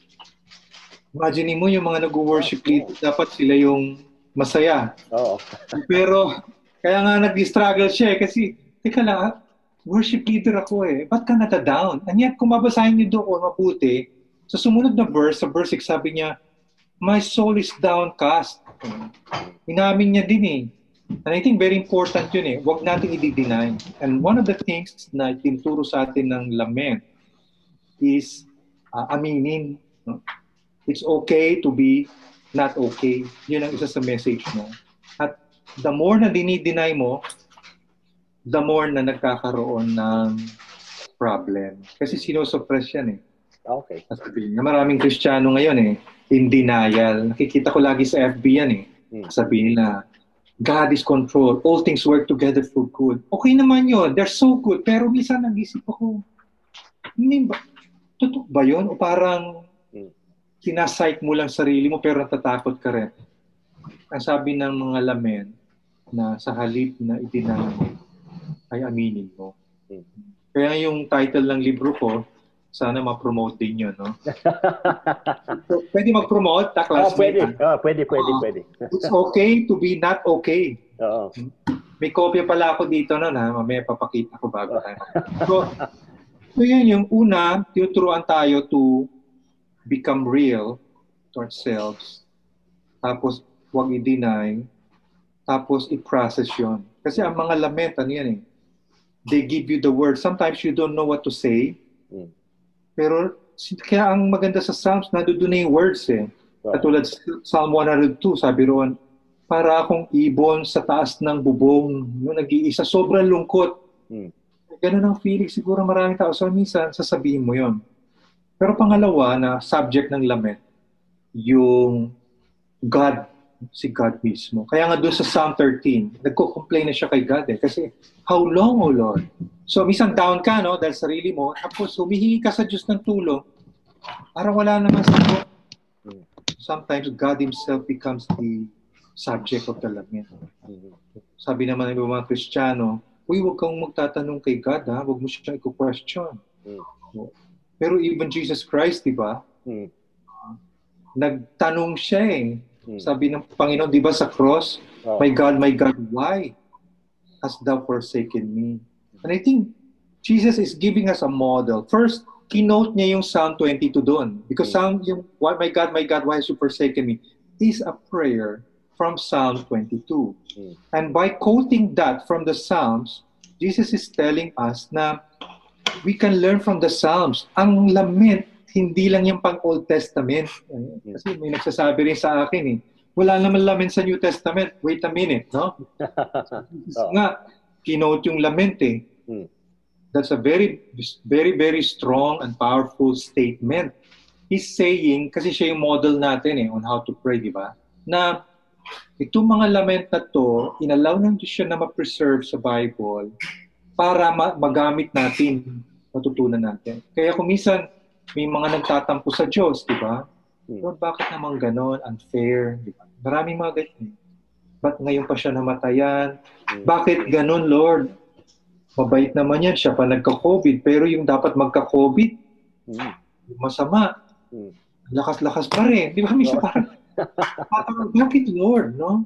Ano, these are honest question. And may mga times na pag nakakaramdam ka ng gano'n, ng isang Kristiyano, lalo pastor, walang church ngayon, Mm. wala ring tithes, hirap ng buhay, no? Mm. Paano na kami, Lord? Di ba, Lord, naging tapat kami sa'yo? Minsan yung mga question na to, kinikim-kim mo lang. Mm. Pero ang tinuturo sa atin ng Psalms of Lament is maging honest ka kay God. Sabihin mo yan. Kasi yan yung way towards intimacy. Mm. Kasi kung panay mga magaganda lang sinasabi natin kay God, oh, hindi pa kayo siguro masyadong close. Mm. Ganun naman tayo eh. Oh. Pagka close ka na sa isang tao, nagtatanong ka na eh. Isa nagagalit ka pa nga eh. Kasi real ka na. So yun yung pangalawa. Tapos yung pangatlo, yung binanggit mo kanina, Doc Mike, yung mga complaint natin sa ibang tao, Mm. government. At meron tayong tinatawag na imprecatory prayers. Mm. Ito yung mga prayers na hinihiling sa Diyos na ibagsak o kaya tanggalan ng power ang isang tao. Halimbawa, yung Psalm 10.15. Mm. Sabi ron, break the arm of the wicked, Mm. O Lord. Tapos yung mga, Lord, sa Psalm 55, matindi yun eh, sa Psalm 55 eh, yung ah, binabanggit dito. Ah, let me quote that one, ano, para naman yung word for word. 55 verse 9, no? sabi rito ni, ito naman, ah, Psalm 55 verse 9, ay sa 15 na lang, no? Sabi niya, biglang kamatayan nawa ay dumating. Ihuhulog ng buhay sa daigdig ng mga patay. Sa kanilang puso't maging sa tahanan, yaong nag-ahari pawang kasamaan. Mm. Para bang pinagpipray niya na, Lord, mamatay na sana siya. Mm. Itong masamang ito. So may mga ganitong prayers. Kasi na, na ano siya, na disturb siya yung mga tao, pag nakikita niyo yung mga masasama na sila pa yung yumayaman. Katulad ngayon, halimbawa, di ba, sa Pilipinas, no? Tayong lahat, kami, ewan ko dyan sa Canada kung nasaan ka ngayon, pero dito sa Pilipinas, Doc Mike, nagtiis kami lahat na hindi lumabas. Kahit birthday, may namatayan, tinitiis yan. Biri mo, umiiyak ka na lang mag-isa dahil bawal. Hmm. Tapos biglang yung general mismo, So, nagpa-party pala, no? Birthday party. yung Na parang, maninita, maninita na lang ang ano. na lang naman daw. So, parang sabi ko, napaka, ang, sakit nun eh, kasi an, ah, parang hindi ako nakatulog nung gabi na yun eh, because there's something wrong there. Bakit ganun? Parang unfair. Nag-case ka, pero sila, ganun lang nila i-violate. And of course, ang mas nakakalungkot nun, ay mismo yung ating Pangulo nagsabi na the law is the law, pero akin na lang yun. Hmm. So how do you respond to that? hmm. Ngayon, kanino ka lalapit ngayon? Kung yung mismo mga nagpapatupad ng batas, eh sila rin naman pala yung violators. So, Ang imprecatory sound, yan ay tinatawag natin sa Tagalog na pagsusumbong sa Diyos. hmm. Actually, yun ang, nung niisip ko, nung matagal ko rin niisip eh, ano ba ang contextual application ng mga imprecatory? Kasi ang imprecatory parang napakasama naman nun, no? Parang ah, mamatay na sana siya. Ganun ba tayo mag-pray? Pero actually, ano yun eh, yung, yung mga prayers na to nanggagaling sa mga tao at saka mga sitwasyon na helpless na. Hmm. Wala na eh, wala ka na malapitan eh. Katulad ngayon, sa kanino ka lalapit? Hmm. Kaya ang gagawin mo, magsusumbong ka sa Panginoon. Lord, ikaw naman bahala sa kanila. Ikaw Mm. naman ang God of justice. And very ano to ha, yung yung pagsusumbong sa Diyos ay controversial sa iba. Pero dapat natin unawain to kasi lagi nila sinasabi, God is a God of love. Hmm. Diba? Love your enemy. Ganun. Yeah, of course. No? Pero tandaan din natin na God is also a God of justice. Hmm. And the, at, yung mga imprecatory psalms, yan ay napapaloob sa justice ng God. Alam niyo naman na sa mundong ito yung justice. Una, justice, di ba? Oo. Justice ka lang. Wala. So, Saka nadidistort yan. Hmm. Walang justice na eh. So, kanino kang ilalapit? Kaya yung Psalms of Imprecation ay isang ah, pag ano it's a sign of hope. hmm. Kasi meron ka pang lalapitang iba eh. Kaya lagot yung mga tao eh. na, Ah, Di okay. ba, Oh. masyadong mayabang sila. Hmm. Isusumbong ko kayo sa Diyos ko. Dapat, sabi ng Bible yan eh, sa Exodus na pag ang mahirap ay nagsumbong, kasi inaapi yung mga mahirap sa Diyos, talagang papakinggan siya ng Panginoon. Oo. Kaya nakakatakot yan.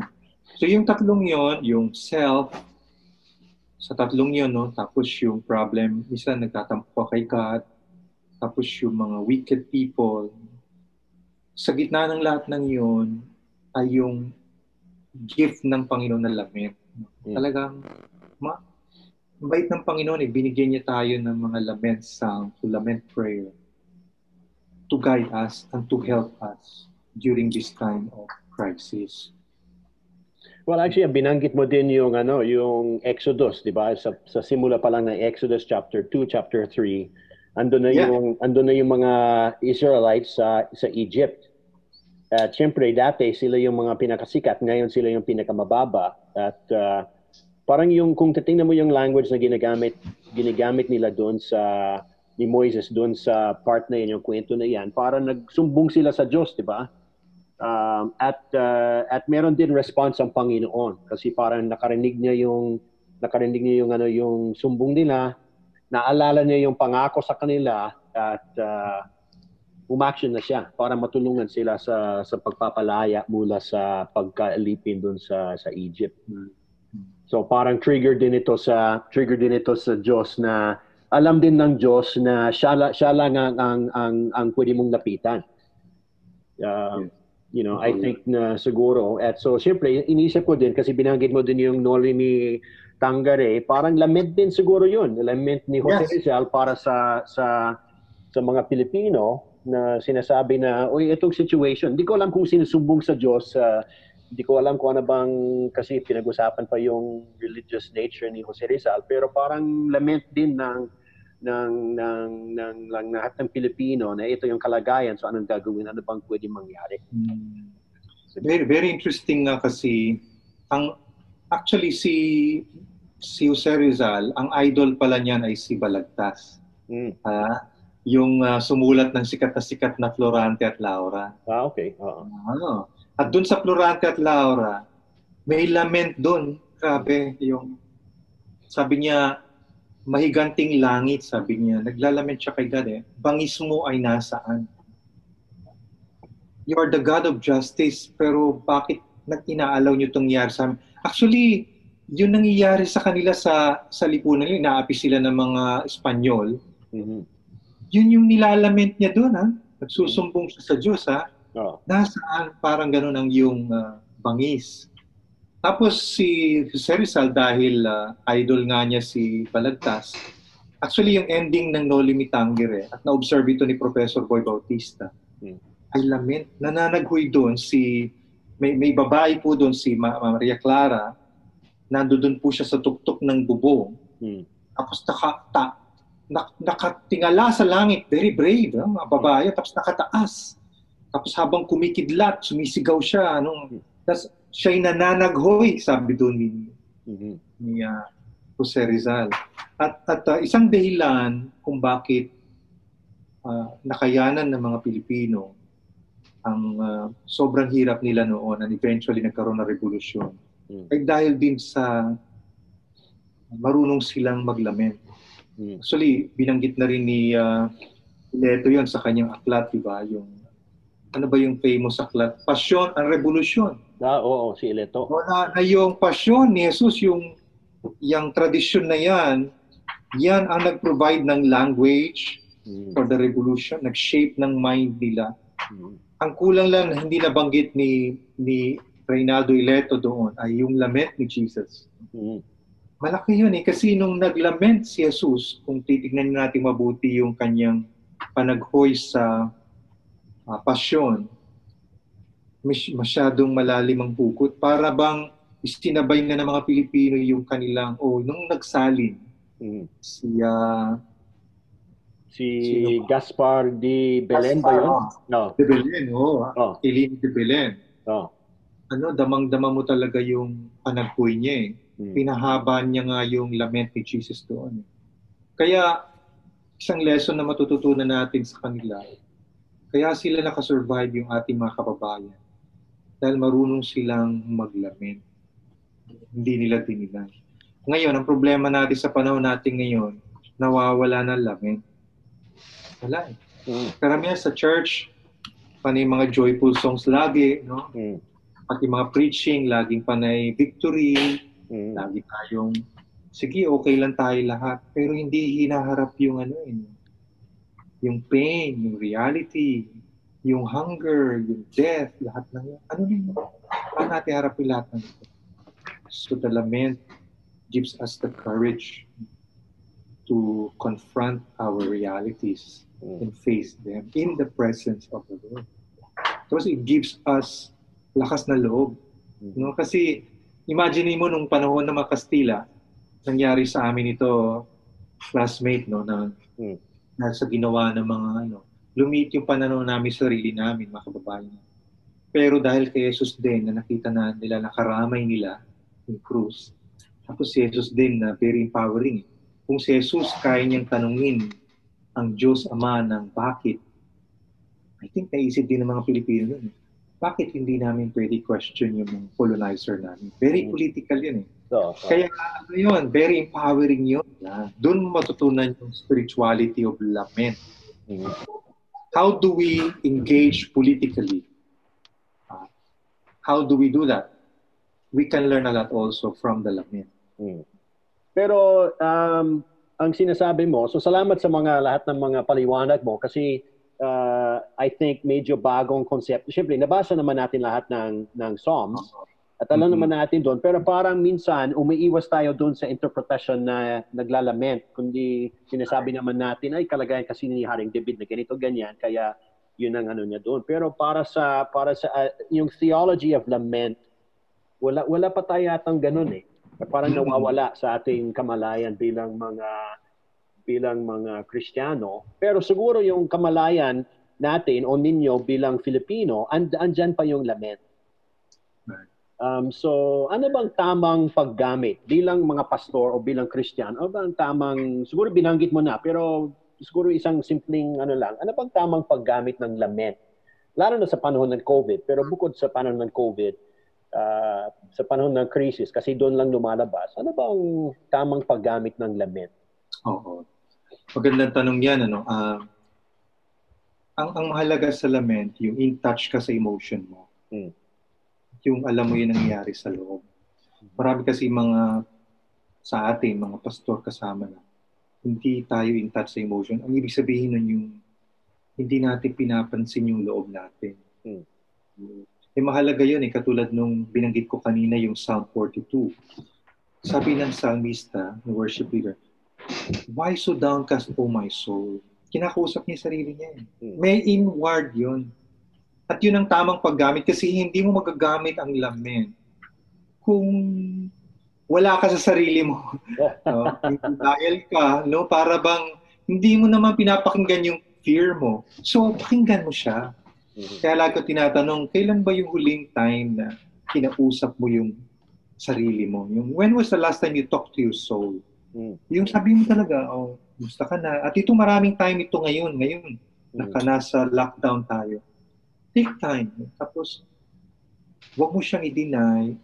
And of course, kuha ka ng, maganda, kuha ka rin ng diary mo or journal. Isulat mo yung nararamdaman. Hmm. Ngayon, pagka talagang parang hindi mo na kaya, kaya yung iba, ayaw nilang harapin sarili nila eh, kasi ayaw nila yung harapin yung takot nila, Oo. lungkot nila. Um, but there's no other way. So ang gawin mo, harapin mo yon, isulat mo. Ako ginagawa ko yan eh. Nagiging honest ako, Lord, sa totoo lang, hindi ko alam kung anong gagawin ko, natatakot ko ako. So yun, how do you use the lament? Be real. Mm. Pagkatotoo ka sa harapan ng Diyos, wala naman nakakita, kayong dalawa lang ng Panginoon. Mm. So, yun yung una, between you and God, magi bukas mo yung puso mo, ah, pour out your heart. At bilang mga pastor, alam niyo na may ibig sabihin nito. Kaya lang tayo mga pastor, masyado tayo kung minsan nagiging, ano, gusto natin strong tayo lagi. Kasi tumitingin sa ating mga members. Hindi lang nila alam pag nag-iisa na lang tayo, Mm. umiiyak tayo. So yun yung unang-una. But of course, hindi mo gagawin ito sa gitna ng pulpit. Oo. O kaya, kasi ang Diyos naintindihan niya yung lament natin. Kahit ano sabihin mo sa harap niya. Basta meron kang paggalang, of course, meron ka rin honesty. Pero pag naglament ka na sa ibang tao, unfortunately, baka i-chismis ka pa. Hmm. Hindi ka maintindihan. So, ingat-ingat lang. Si Jesus, naglament din siya. Naalala ko dun sa Garden of Gethsemane. Sinabi niya sa kanya mga alagad, dun kay Peter, James, and John, inner three niya. So, meron siyang kalapit eh. Sabi niya, My soul is overwhelmed with sorrow to the point of death. At yung ginamit na Greek doon, yun talaga yung sobrang lungkot ng heart. I mean, imagine mo yon bilang pastor, aminin mo kaya yun sa elders mo. Sobra po akong down. Pastor, mag-resign ka na kaya? Katatanggalin ka na kasi sa lalo sa panahon ngayon, pagka pastor ka, dapat lagi ka matatag. Hindi eh, mismo ang ating Panginoon eh, di ba? Sabi niya doon, sobrang lungkot ko nga eh. At tapos sa Gospel of Luke, animoy parang dugo nga eh. Sobrang struggle niya. Oo. So, yun siguro, ka- katulad ng sabi ni Kierkegaard, isang philosopher, ang pinakamahalaga talaga is to be honest with God. Yung Honesty. Maging tapat ka sa Diyos. Yun ang tamang paggamit. No, wag mo nang pagandahin. Kasi yung iba mga nagpipray, sila lang mag-isa, maganda maganda pa, Diyos ni Abraham, no? Isaac at ni Jacob. Biblical masyado pa eh. no? Eh, tapos, Lord, talaga natutuwa po ako sa inyo. Blessed na blessed po ako. Talagang masaya ako, Lord. Pero sa totoo lang, Mm. sa loob naman niya, talagang down na down siya. Kaya sasabihin ng Panginoon, anak, alam ko naman yung heart mo. Mm. Huwag ka na lang, ano, mag, magpakatotoo ka na lang. Oo. Ah, so yun yung tamang, I think yun ang magandang way na i-apply yung lament. Mm. Ngayon, pag lament na naman sa government halimbawa, sa ibang mga ibang larangan na yon, no? So, later on na lang siguro pag depende na sa divided groups ninyo kung may mga debate. Magpa-part 2 tayo niyan. Oo nga. Pero salamat din classmates sa paliwanag mo sa lament. Salamat. At uh, if you will allow me, Oh, sige, sige. ko lang yung aking aklat, no? Ay, oo Sinabi nga, oo. Aklat, no? Kunin ko lamang yung aking Ang title nito, ah, actually, ah, tatlo, tat, naging tatlo na siya. Mm. May Taglish eh. Um, so, the original one, if you want the English, is ito. No? It's Okay, oo. be Oo. available yan sa OMF literature. Pero yung English na yan, ginawa ng tatlo, Mm. okay lang. Yan, ito, okay lang umiyak at malungkot. Hmm. Ito naman, okay lang magalit at magtampo sa Diyos. Okay. Oo. Tapos ito naman ay okay lang mag-struggle. Okay. Oo. Ito yung mga ah, usually dinideny ng mga tao yan. Pero hindi mo na madideny ngayon eh kasi nasa pandemic tayo. Oo. Marami tayo mga experiences na ganito, nalulungkot. Yan. So, salamat sa pagpupro- inalaw mo ako mag-promote yan. It's Actually, okay to be okay. Pero salamat sa ah, invitation mo ulit, classmate. And Oo. salamat din sa, sa inyo, mga fel- dear students. Sana ay ah, may natutunan kayo sa pamamagitan ng mga lament na to. Lalo na sa panahong ito Mm. na kagamitin ng Panginoon para sa atin. Oo. Could be individual, iba sa atin at down. Could be minsan yung pagtatampo mo sa Diyos or yung pagsusumbong na Mm. dahil Oo. merong isang tao o mga tao na sa gusto mong isumbong sa Panginoon. Lahat yan kasama sa lament eh. Kaya nga nagtataka ako kuminsan, bakit kaya nawala yung lament Mm. sa tradition?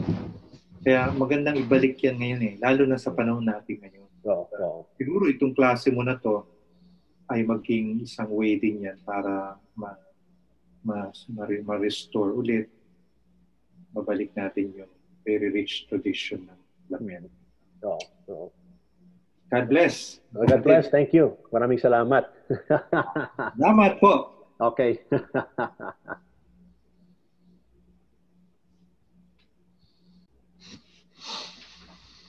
Okay, yun ang ano, yun ang ah, lesson natin Ah, patungkol sa lament kay Do- ah, Dr. Rico.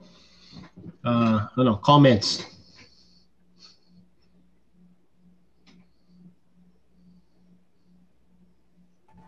That's good, Pastor. It is okay not to be okay. Yeah. Oo, so kapag, I mean- kapag, kapag ikaw ay kulong sa bahay dahil hindi bawal lumabas, it's okay to be not okay. Pastor Mike, yes. okay lang magsumbong. Paano yun kung ang sinumbong mo itong ang asawa mo? Eh, baka naman siya, sa kabilang kwarto naman siya, siya, siya naman manunumbong sa iyo. So, Nagsumbungan na. so I think we have, uh, let me see here. I think we have some, uh, the, the main points. We can just talk about them. Uh, saan ba to? Okay.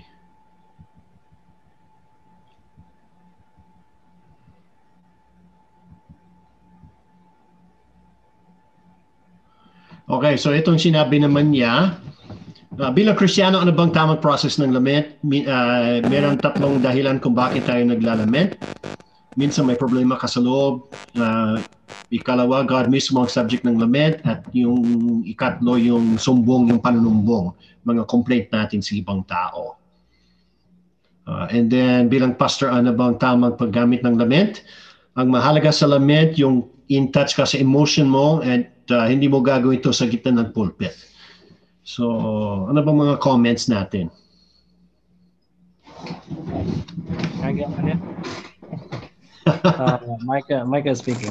yes, yes, go ahead, go ahead. Yeah, um, one one thing that I got from the interview was um, it it builds up on um, what Pastor Amato mentioned earlier about uh, how we need to be honest with our uh, communication. Yeah. And um, uh, I like how we mentioned that how we're we as pastors um, we're not entirely supposed to be the counselors, but God's our counselor. and uh, we need to be completely honest with Him when uh, things uh, we feel are not going the best as they are.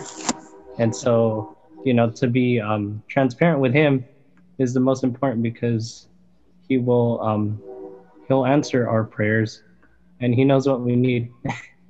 and uh, he knows what we need to uh, get through those times of crisis. So, yeah, that's what I want to add. Okay. Uh, thank you, Micah. Um, sino pa?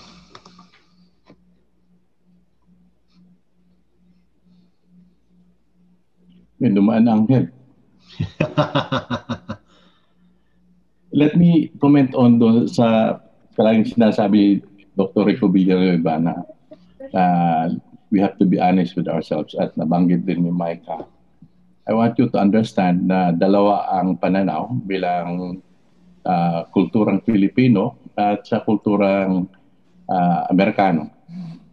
The Western culture sees honesty in terms of uh, being frank, being up in the open, and uh, the the Filipino culture sees honesty as uh, uh, meron kang ano, meron kang polish, meron kang uh, meron ka sabihan the biggest problem to face is when your problem is your face.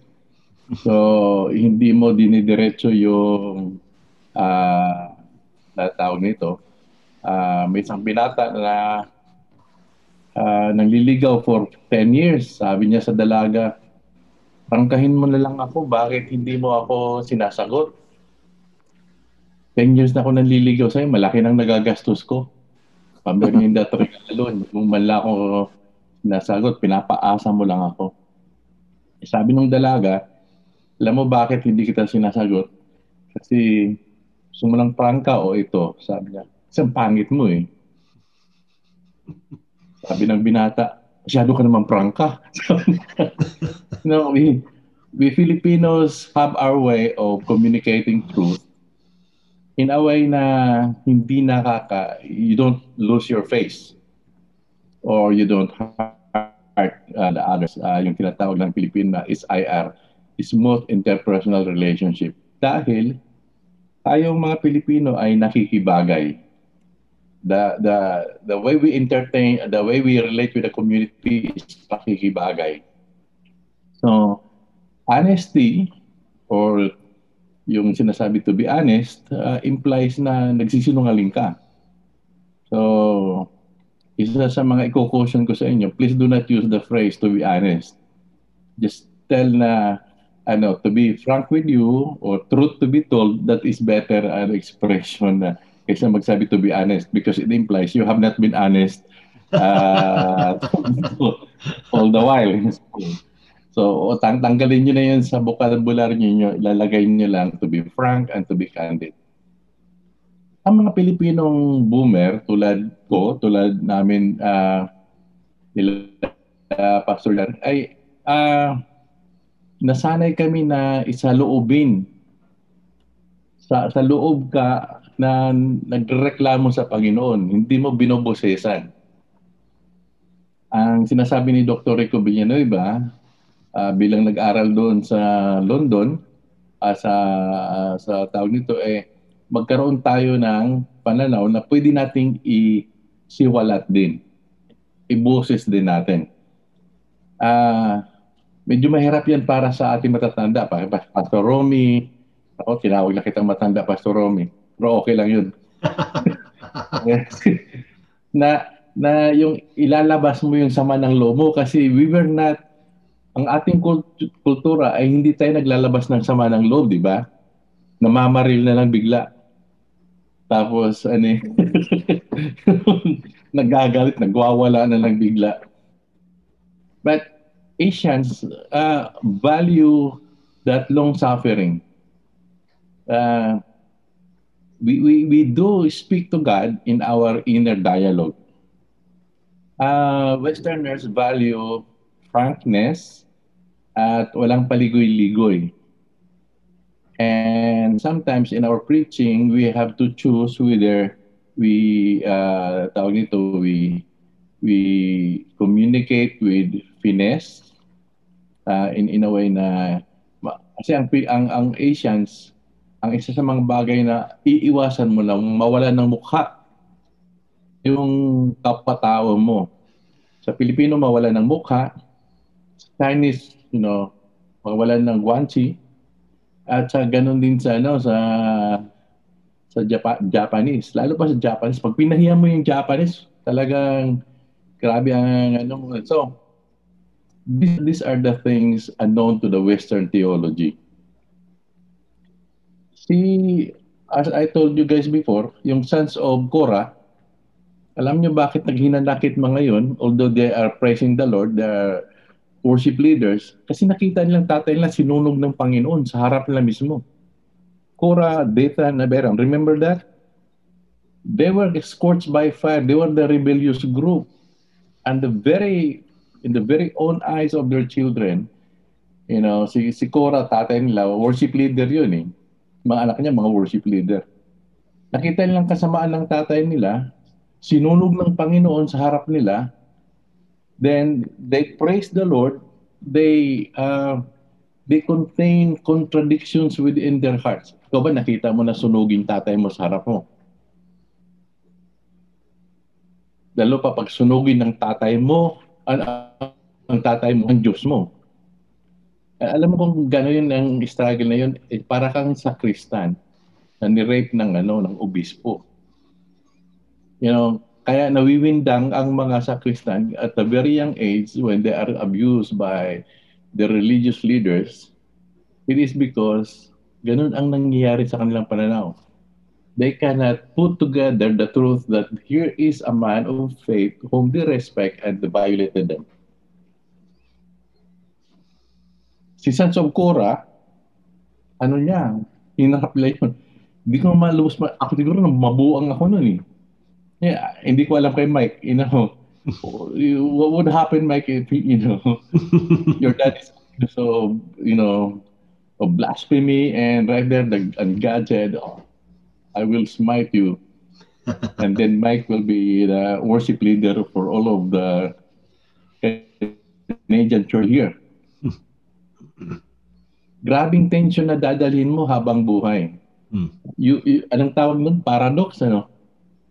Dalawang ano eh. Oo, so, oo. paradox eh kasi yung Diyos mo, siya yung pumatay sa tatay mo pero siya din nagbibigay sa iyo ng tungkulin mo at uh, Exactly. So, yun, yun, yun, yun, yun. So, parang ang Diyos mo ngayon, siya nagbibigay ng calling mo at siya rin yung may kagagawa ng bakit nagkaka, na, nahihirapan ka sa pagpapastor. And and I think the the the, the value of lament, sabi ni Pastor Villanueva is that we need to re-examine our Asian culture in the light of being able to be, you know, upfront with God. But also, we need to understand na hindi natin kaugalian yung maging prangka. Kasi offensive yun. Kahit na sa mga pastor na, halimbawa kay Pastor Amado, kay Pastor Romy, kay Pastor uh, Jeffer na Pastor Jeffer 30 years na diyan sa ni.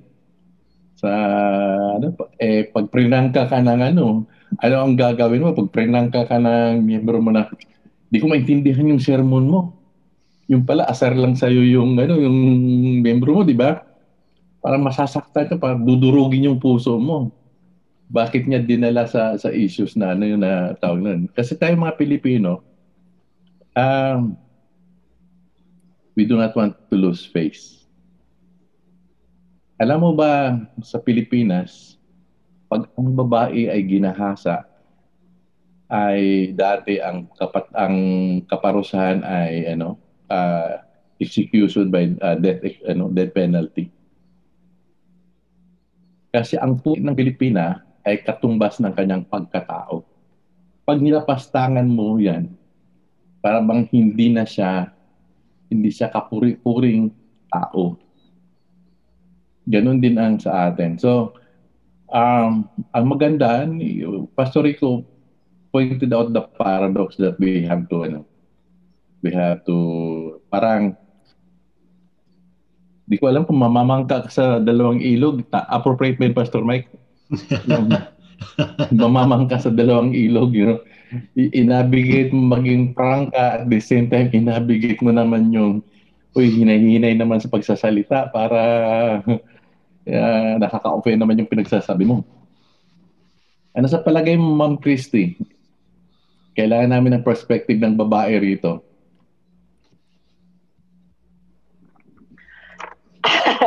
Ako po kasi ano, very direct. So, um, medyo medyo maganda yung ay hindi lang medyo maganda po yung sinabi nyo na tayo ay may may dalawang implication ng pagiging honest. Isa yung yung pagiging direct at prangka natin. Pero ang siguro in masasabi ko in case to case basis ano? Kung ah, yung pagiging prangka natin magli-lead sa katotohanan for them to set them free, di ba mas maganda po? Pero kung yung pagiging prangka at boldness ng ating pagsasalita ay may ibang motibo, medyo siguro doon tayo magpepreno. Meron merong survey tinanong ka pastor, ilan sa inyo ang kumukupit sa offering? Ah, 98% ng mga pastor nag-admit na paminsan-minsan kumukupit sila sa offering. Yung 2% nag-admit sila na nagsinungaling sila sa survey. It, it's a joke, okay? Ang ang punto ko. Walang Pilipino nag-appreciate sa pagiging direct, you know. Na Uh-huh. ano may lakihan na ano na nanliligaw at binasted. 'Di ba ang tagal magbasted ng babae kasi ayaw niya magprangka. Pero pag dumating na sa puntong kailangan niyang ibasted, ano nangyayari sa ano, there is a rejection. Parang ganun. At ah, maraming hindi nakaka-recover sa ganyan, sa rejection na yan eh. Na tawag nito. Marami mga pastor ako na uh, kilakala na binasted ng kanilang unang girlfriend, uh, unang niligawan, may mga asawa na maganda yung asawa at ano, tapos di pa rin nila nakakalimutan yung feeling na nireject sila. Pagiging prangka. Yun doon na po siguro lalabas yung hindi nga kasi tayo totoo sa sarili natin. So, there are times na we have to be real kung ano yung emotions natin. So, yun yung yun yung ah, madalas na nafo-fall in tayong mga lalo na po tayong mga Pilipino kasi nga we're not um, used to to the specific words na kailangan nating sabihin kahit na yun yung alam nating tama. Pero dahil kino-consider pa rin nga natin yung yun yun baka nakakasakit tayo. Pero siguro po parang case to case basis nga para sa akin no? Kailangan kasi may mga moments na we have to we have to tell them direct na oh lalo na kung kung yung katotohanan kailangan ilabas pero kung siguro yung parang makaka-offend ka lang kasi o kasi baka pag sinabi ko mapangit siya, ma-offend siya. O baka pag sinabi ko na masama ugali niya, masasaktan siya, which is true naman. Or sinabi Pero mong kung- sinunado yung anak. Dapat Marami Ng po yan. O yun po sasabihin natin na Sakit ah, nun eh. madami pang madami pang ministry, wag ka na lang sa sa music. Yung mga ganon, siguro. Meron kasabihan, do what the Romans do. Kung nandun ka sa Rome, you do what the Romans do. You know, or do, do what the Greeks do. Pag nandiyan ka sa Amerika, of course, ang concept mo ng time ay, you know, mag-meet tayo ng alas 2, mag-meet tayo ng alas 3, o mag-usap tayo ng alas 3 sa telepono. Ang tawag doon ay meron siyang concept ng time na linear. Pag nandito ka sa Pilipinas, magkita tayo. Kailan? Mamaya. So, yung parang parehong tama yon. Ah, ang tawag naman ng ano, ang concept ng time noon ay cyclical. Para palaging pinupuna yung ano ah, yung Filipino time. Pero ngayon ang Filipino time lalo pa dito sa Ortigas ay nagiging American time na rin. Kasi pag may meeting ka, kailangan mong magano. But what I'm trying to say is that kada society at kada sphere, west at east, merong kalakasan yan. Merong ano eh, ah, tawag dito, may, may, may tama at mali. So, yun yung ano natin sa expression. Um, one thing na na-recognize ko sa ah, business training when it comes to kapag ka ang concern is death, hindi nila tawag nito, hindi nila nagpapaligoy-ligo, tinuturo nila sa mga gustong pumunta sa Pilipinas. Ah, yung issue ng puno na, kakalisin. Because ah, that is not a concept of America. That's not a concept of Japanese either. But they need to be aware na pwede mong sigawan ang Pilipino, utos-utusan mo, sigawan mo, ang thinking na okay lang dahil sa US okay lang. But the Filipino guy will keep on building it and building it. Pag napuno na, kakalisin niya ngayon yun. Equivalent noon, yung sinabi ko yun noon, na pwede kang saksakin, pwede kang patayin. Pero it's real for those executive training na tinuturo ngayon at saka noong 1980s during the time na nag ah, nag ah, maraming pumupunta ng mga westerner sa Pilipinas para mag-start ng mga businesses.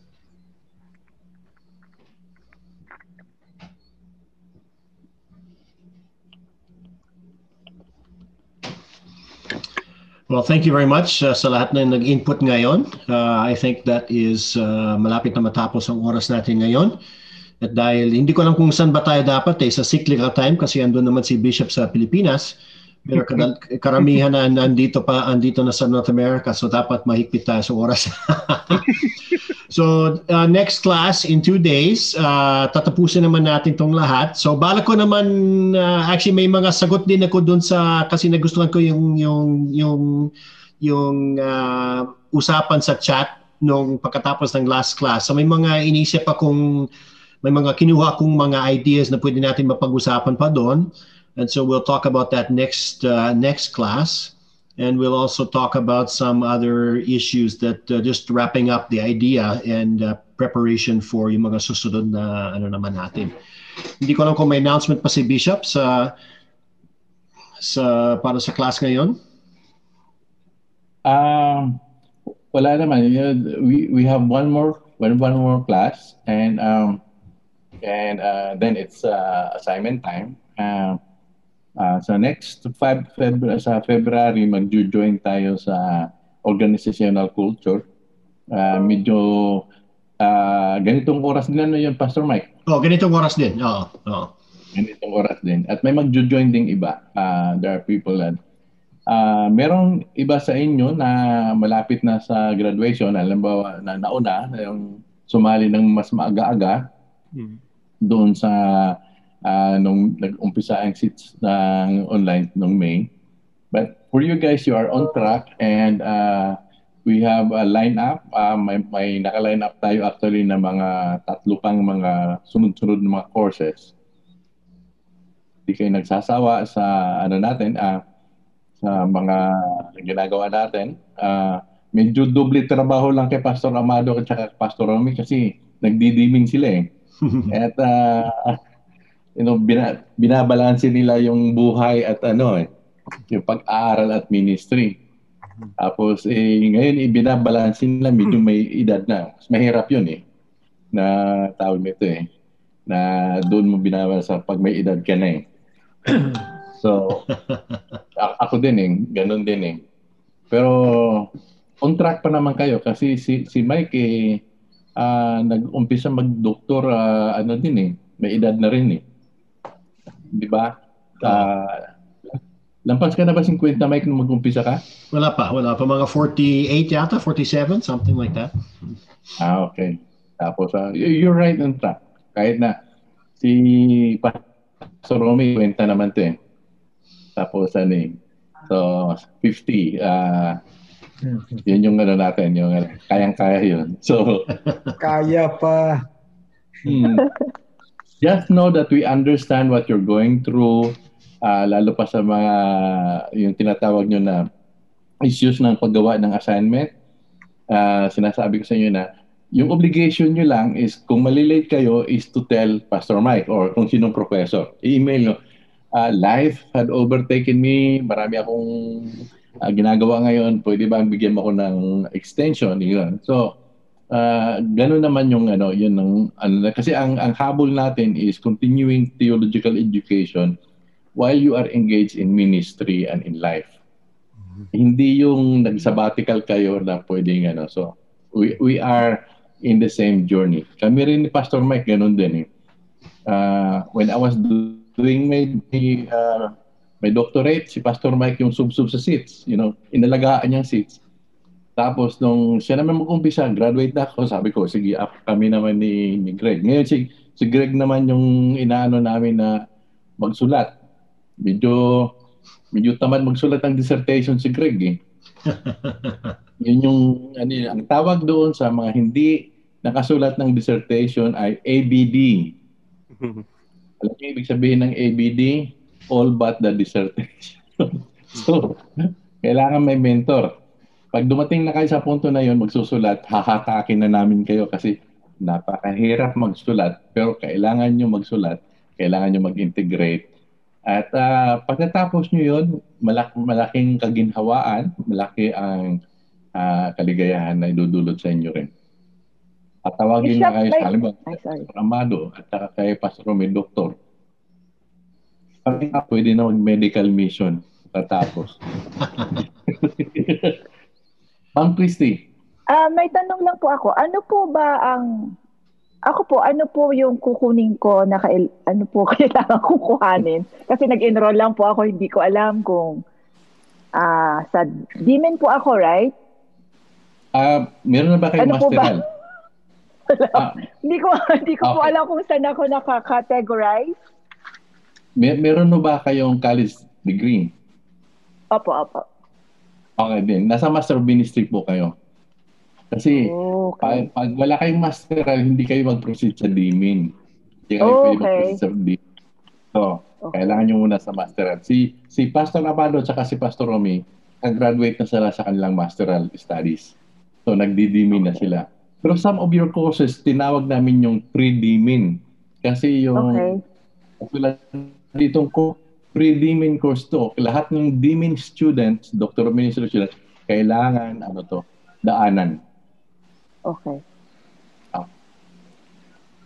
Thank you po. Alright. Sige. Let's Pastor, close in prayer. I, yeah. And then, uh, Pastor Mike, if you, okay nun, if you can include uh, Pastor Harlan's family on your prayer. Oo nga, oo, oo na, na, ano nga doon na sa chat natin. Okay. So, yes uh, give us your blessings, Pastor uh, Romy, uh, specifically para kay Pastor Harlan. The, the whole family is infected. Uh, sana mild ah. at uh, Yung asawa ko lang, asawa ko lang po yung infected. Uh, nagko-quarantine lang po kami ngayon. oh, nagko-quarantine. Ah, yung ang positive yung misis nyo lang. Opo. Ako, nagmamas ako para di ko mahawakan yung baby ko. Ah, ako may baby kayo? Ah, 4 years old na po. Ah, 4 years old na. Pero ganun pa rin, di, ano pa rin. Opo, uh, tas mom ko 78, so talagang ano, ingat. Yung kasama ni Pastor, ni, ni, ni, ni Brother Winston na church planter sa Japan, ang nung magka-positive siya, kasama niya yung kanyang 8 months old na granddaughter. So silang tatlo, yung asawa niya at saka yung granddaughter nila, nag-positive grabe yung grabe yung ano yung struggle nun. So, Kuya Pastor Romy, could you close us in prayer? Okay. Lord God, thank you for this uh, wonderful uh, and fruitful evening, oh God, here in the U.S. and uh, morning in the Philippines, oh God. Lord, thank you that uh, uh, you have equipped us tonight, oh God, as leaders, as pastors, oh God, on how we could use, oh God, this a lesson of lament of Father God that uh, yes, mm. indeed, that uh, we've noticed that we are not uh, familiar and we're not using it, oh God, in our ministry. And so thank you, oh God, for the input and the lessons that we have learned tonight, oh God. Thank you, God, that we can be uh, honest before you and uh, be intimate with you, oh God, in our situation, more especially uh, the, right now, oh God. Lord, thank you that uh, we can uh, be honest with you as we uh, pray for with one another, oh God, tonight. That I'm sure, God, that not only that I'm praying, oh God, but I'm pray. All of us are praying for Pastor Harlan and the family, oh God, especially his wife, oh Father God, it's a uh, COVID positive. Lord, thank you that uh, you are there to take uh, control, oh Father God. You are the great healer. You're the great physician, oh God. Pray, God, that this will be contained only uh, in in her, not to affect even the family, dear God. So, Lord, thank you pray for Micah. I pray that I'll continue to strengthen him as well, mm-hmm. oh God, with his situation, with his uh, challenges in his life as well. Lord, thank you so much for this wonderful uh, uh time together of learning, oh God. It's uh, we enjoy it so much, oh God, and thank you for the opportunity, dear Lord God, to be equipped more fully, oh Lord God, as we face the challenges of our times and be fruitful in whatever we uh, we do, oh Father God, as your servants in the ministry. Thank you, Lord God, for uh, the Doc Mike and uh, Doc, uh, Doc Nonon, oh God, in leading in leading this uh, trust, oh God, and equipping pastors, oh God, and leaders. Thank you, oh God. Dismiss us with your blessing, dear God. And this we ask and pray in the most precious name of Jesus. Amen. Thank you for listening. Don't forget to check out my website at michaeljfast.com. If you enjoyed this podcast, you can let me know by clicking like and by subscribing to the podcast channel. God bless you.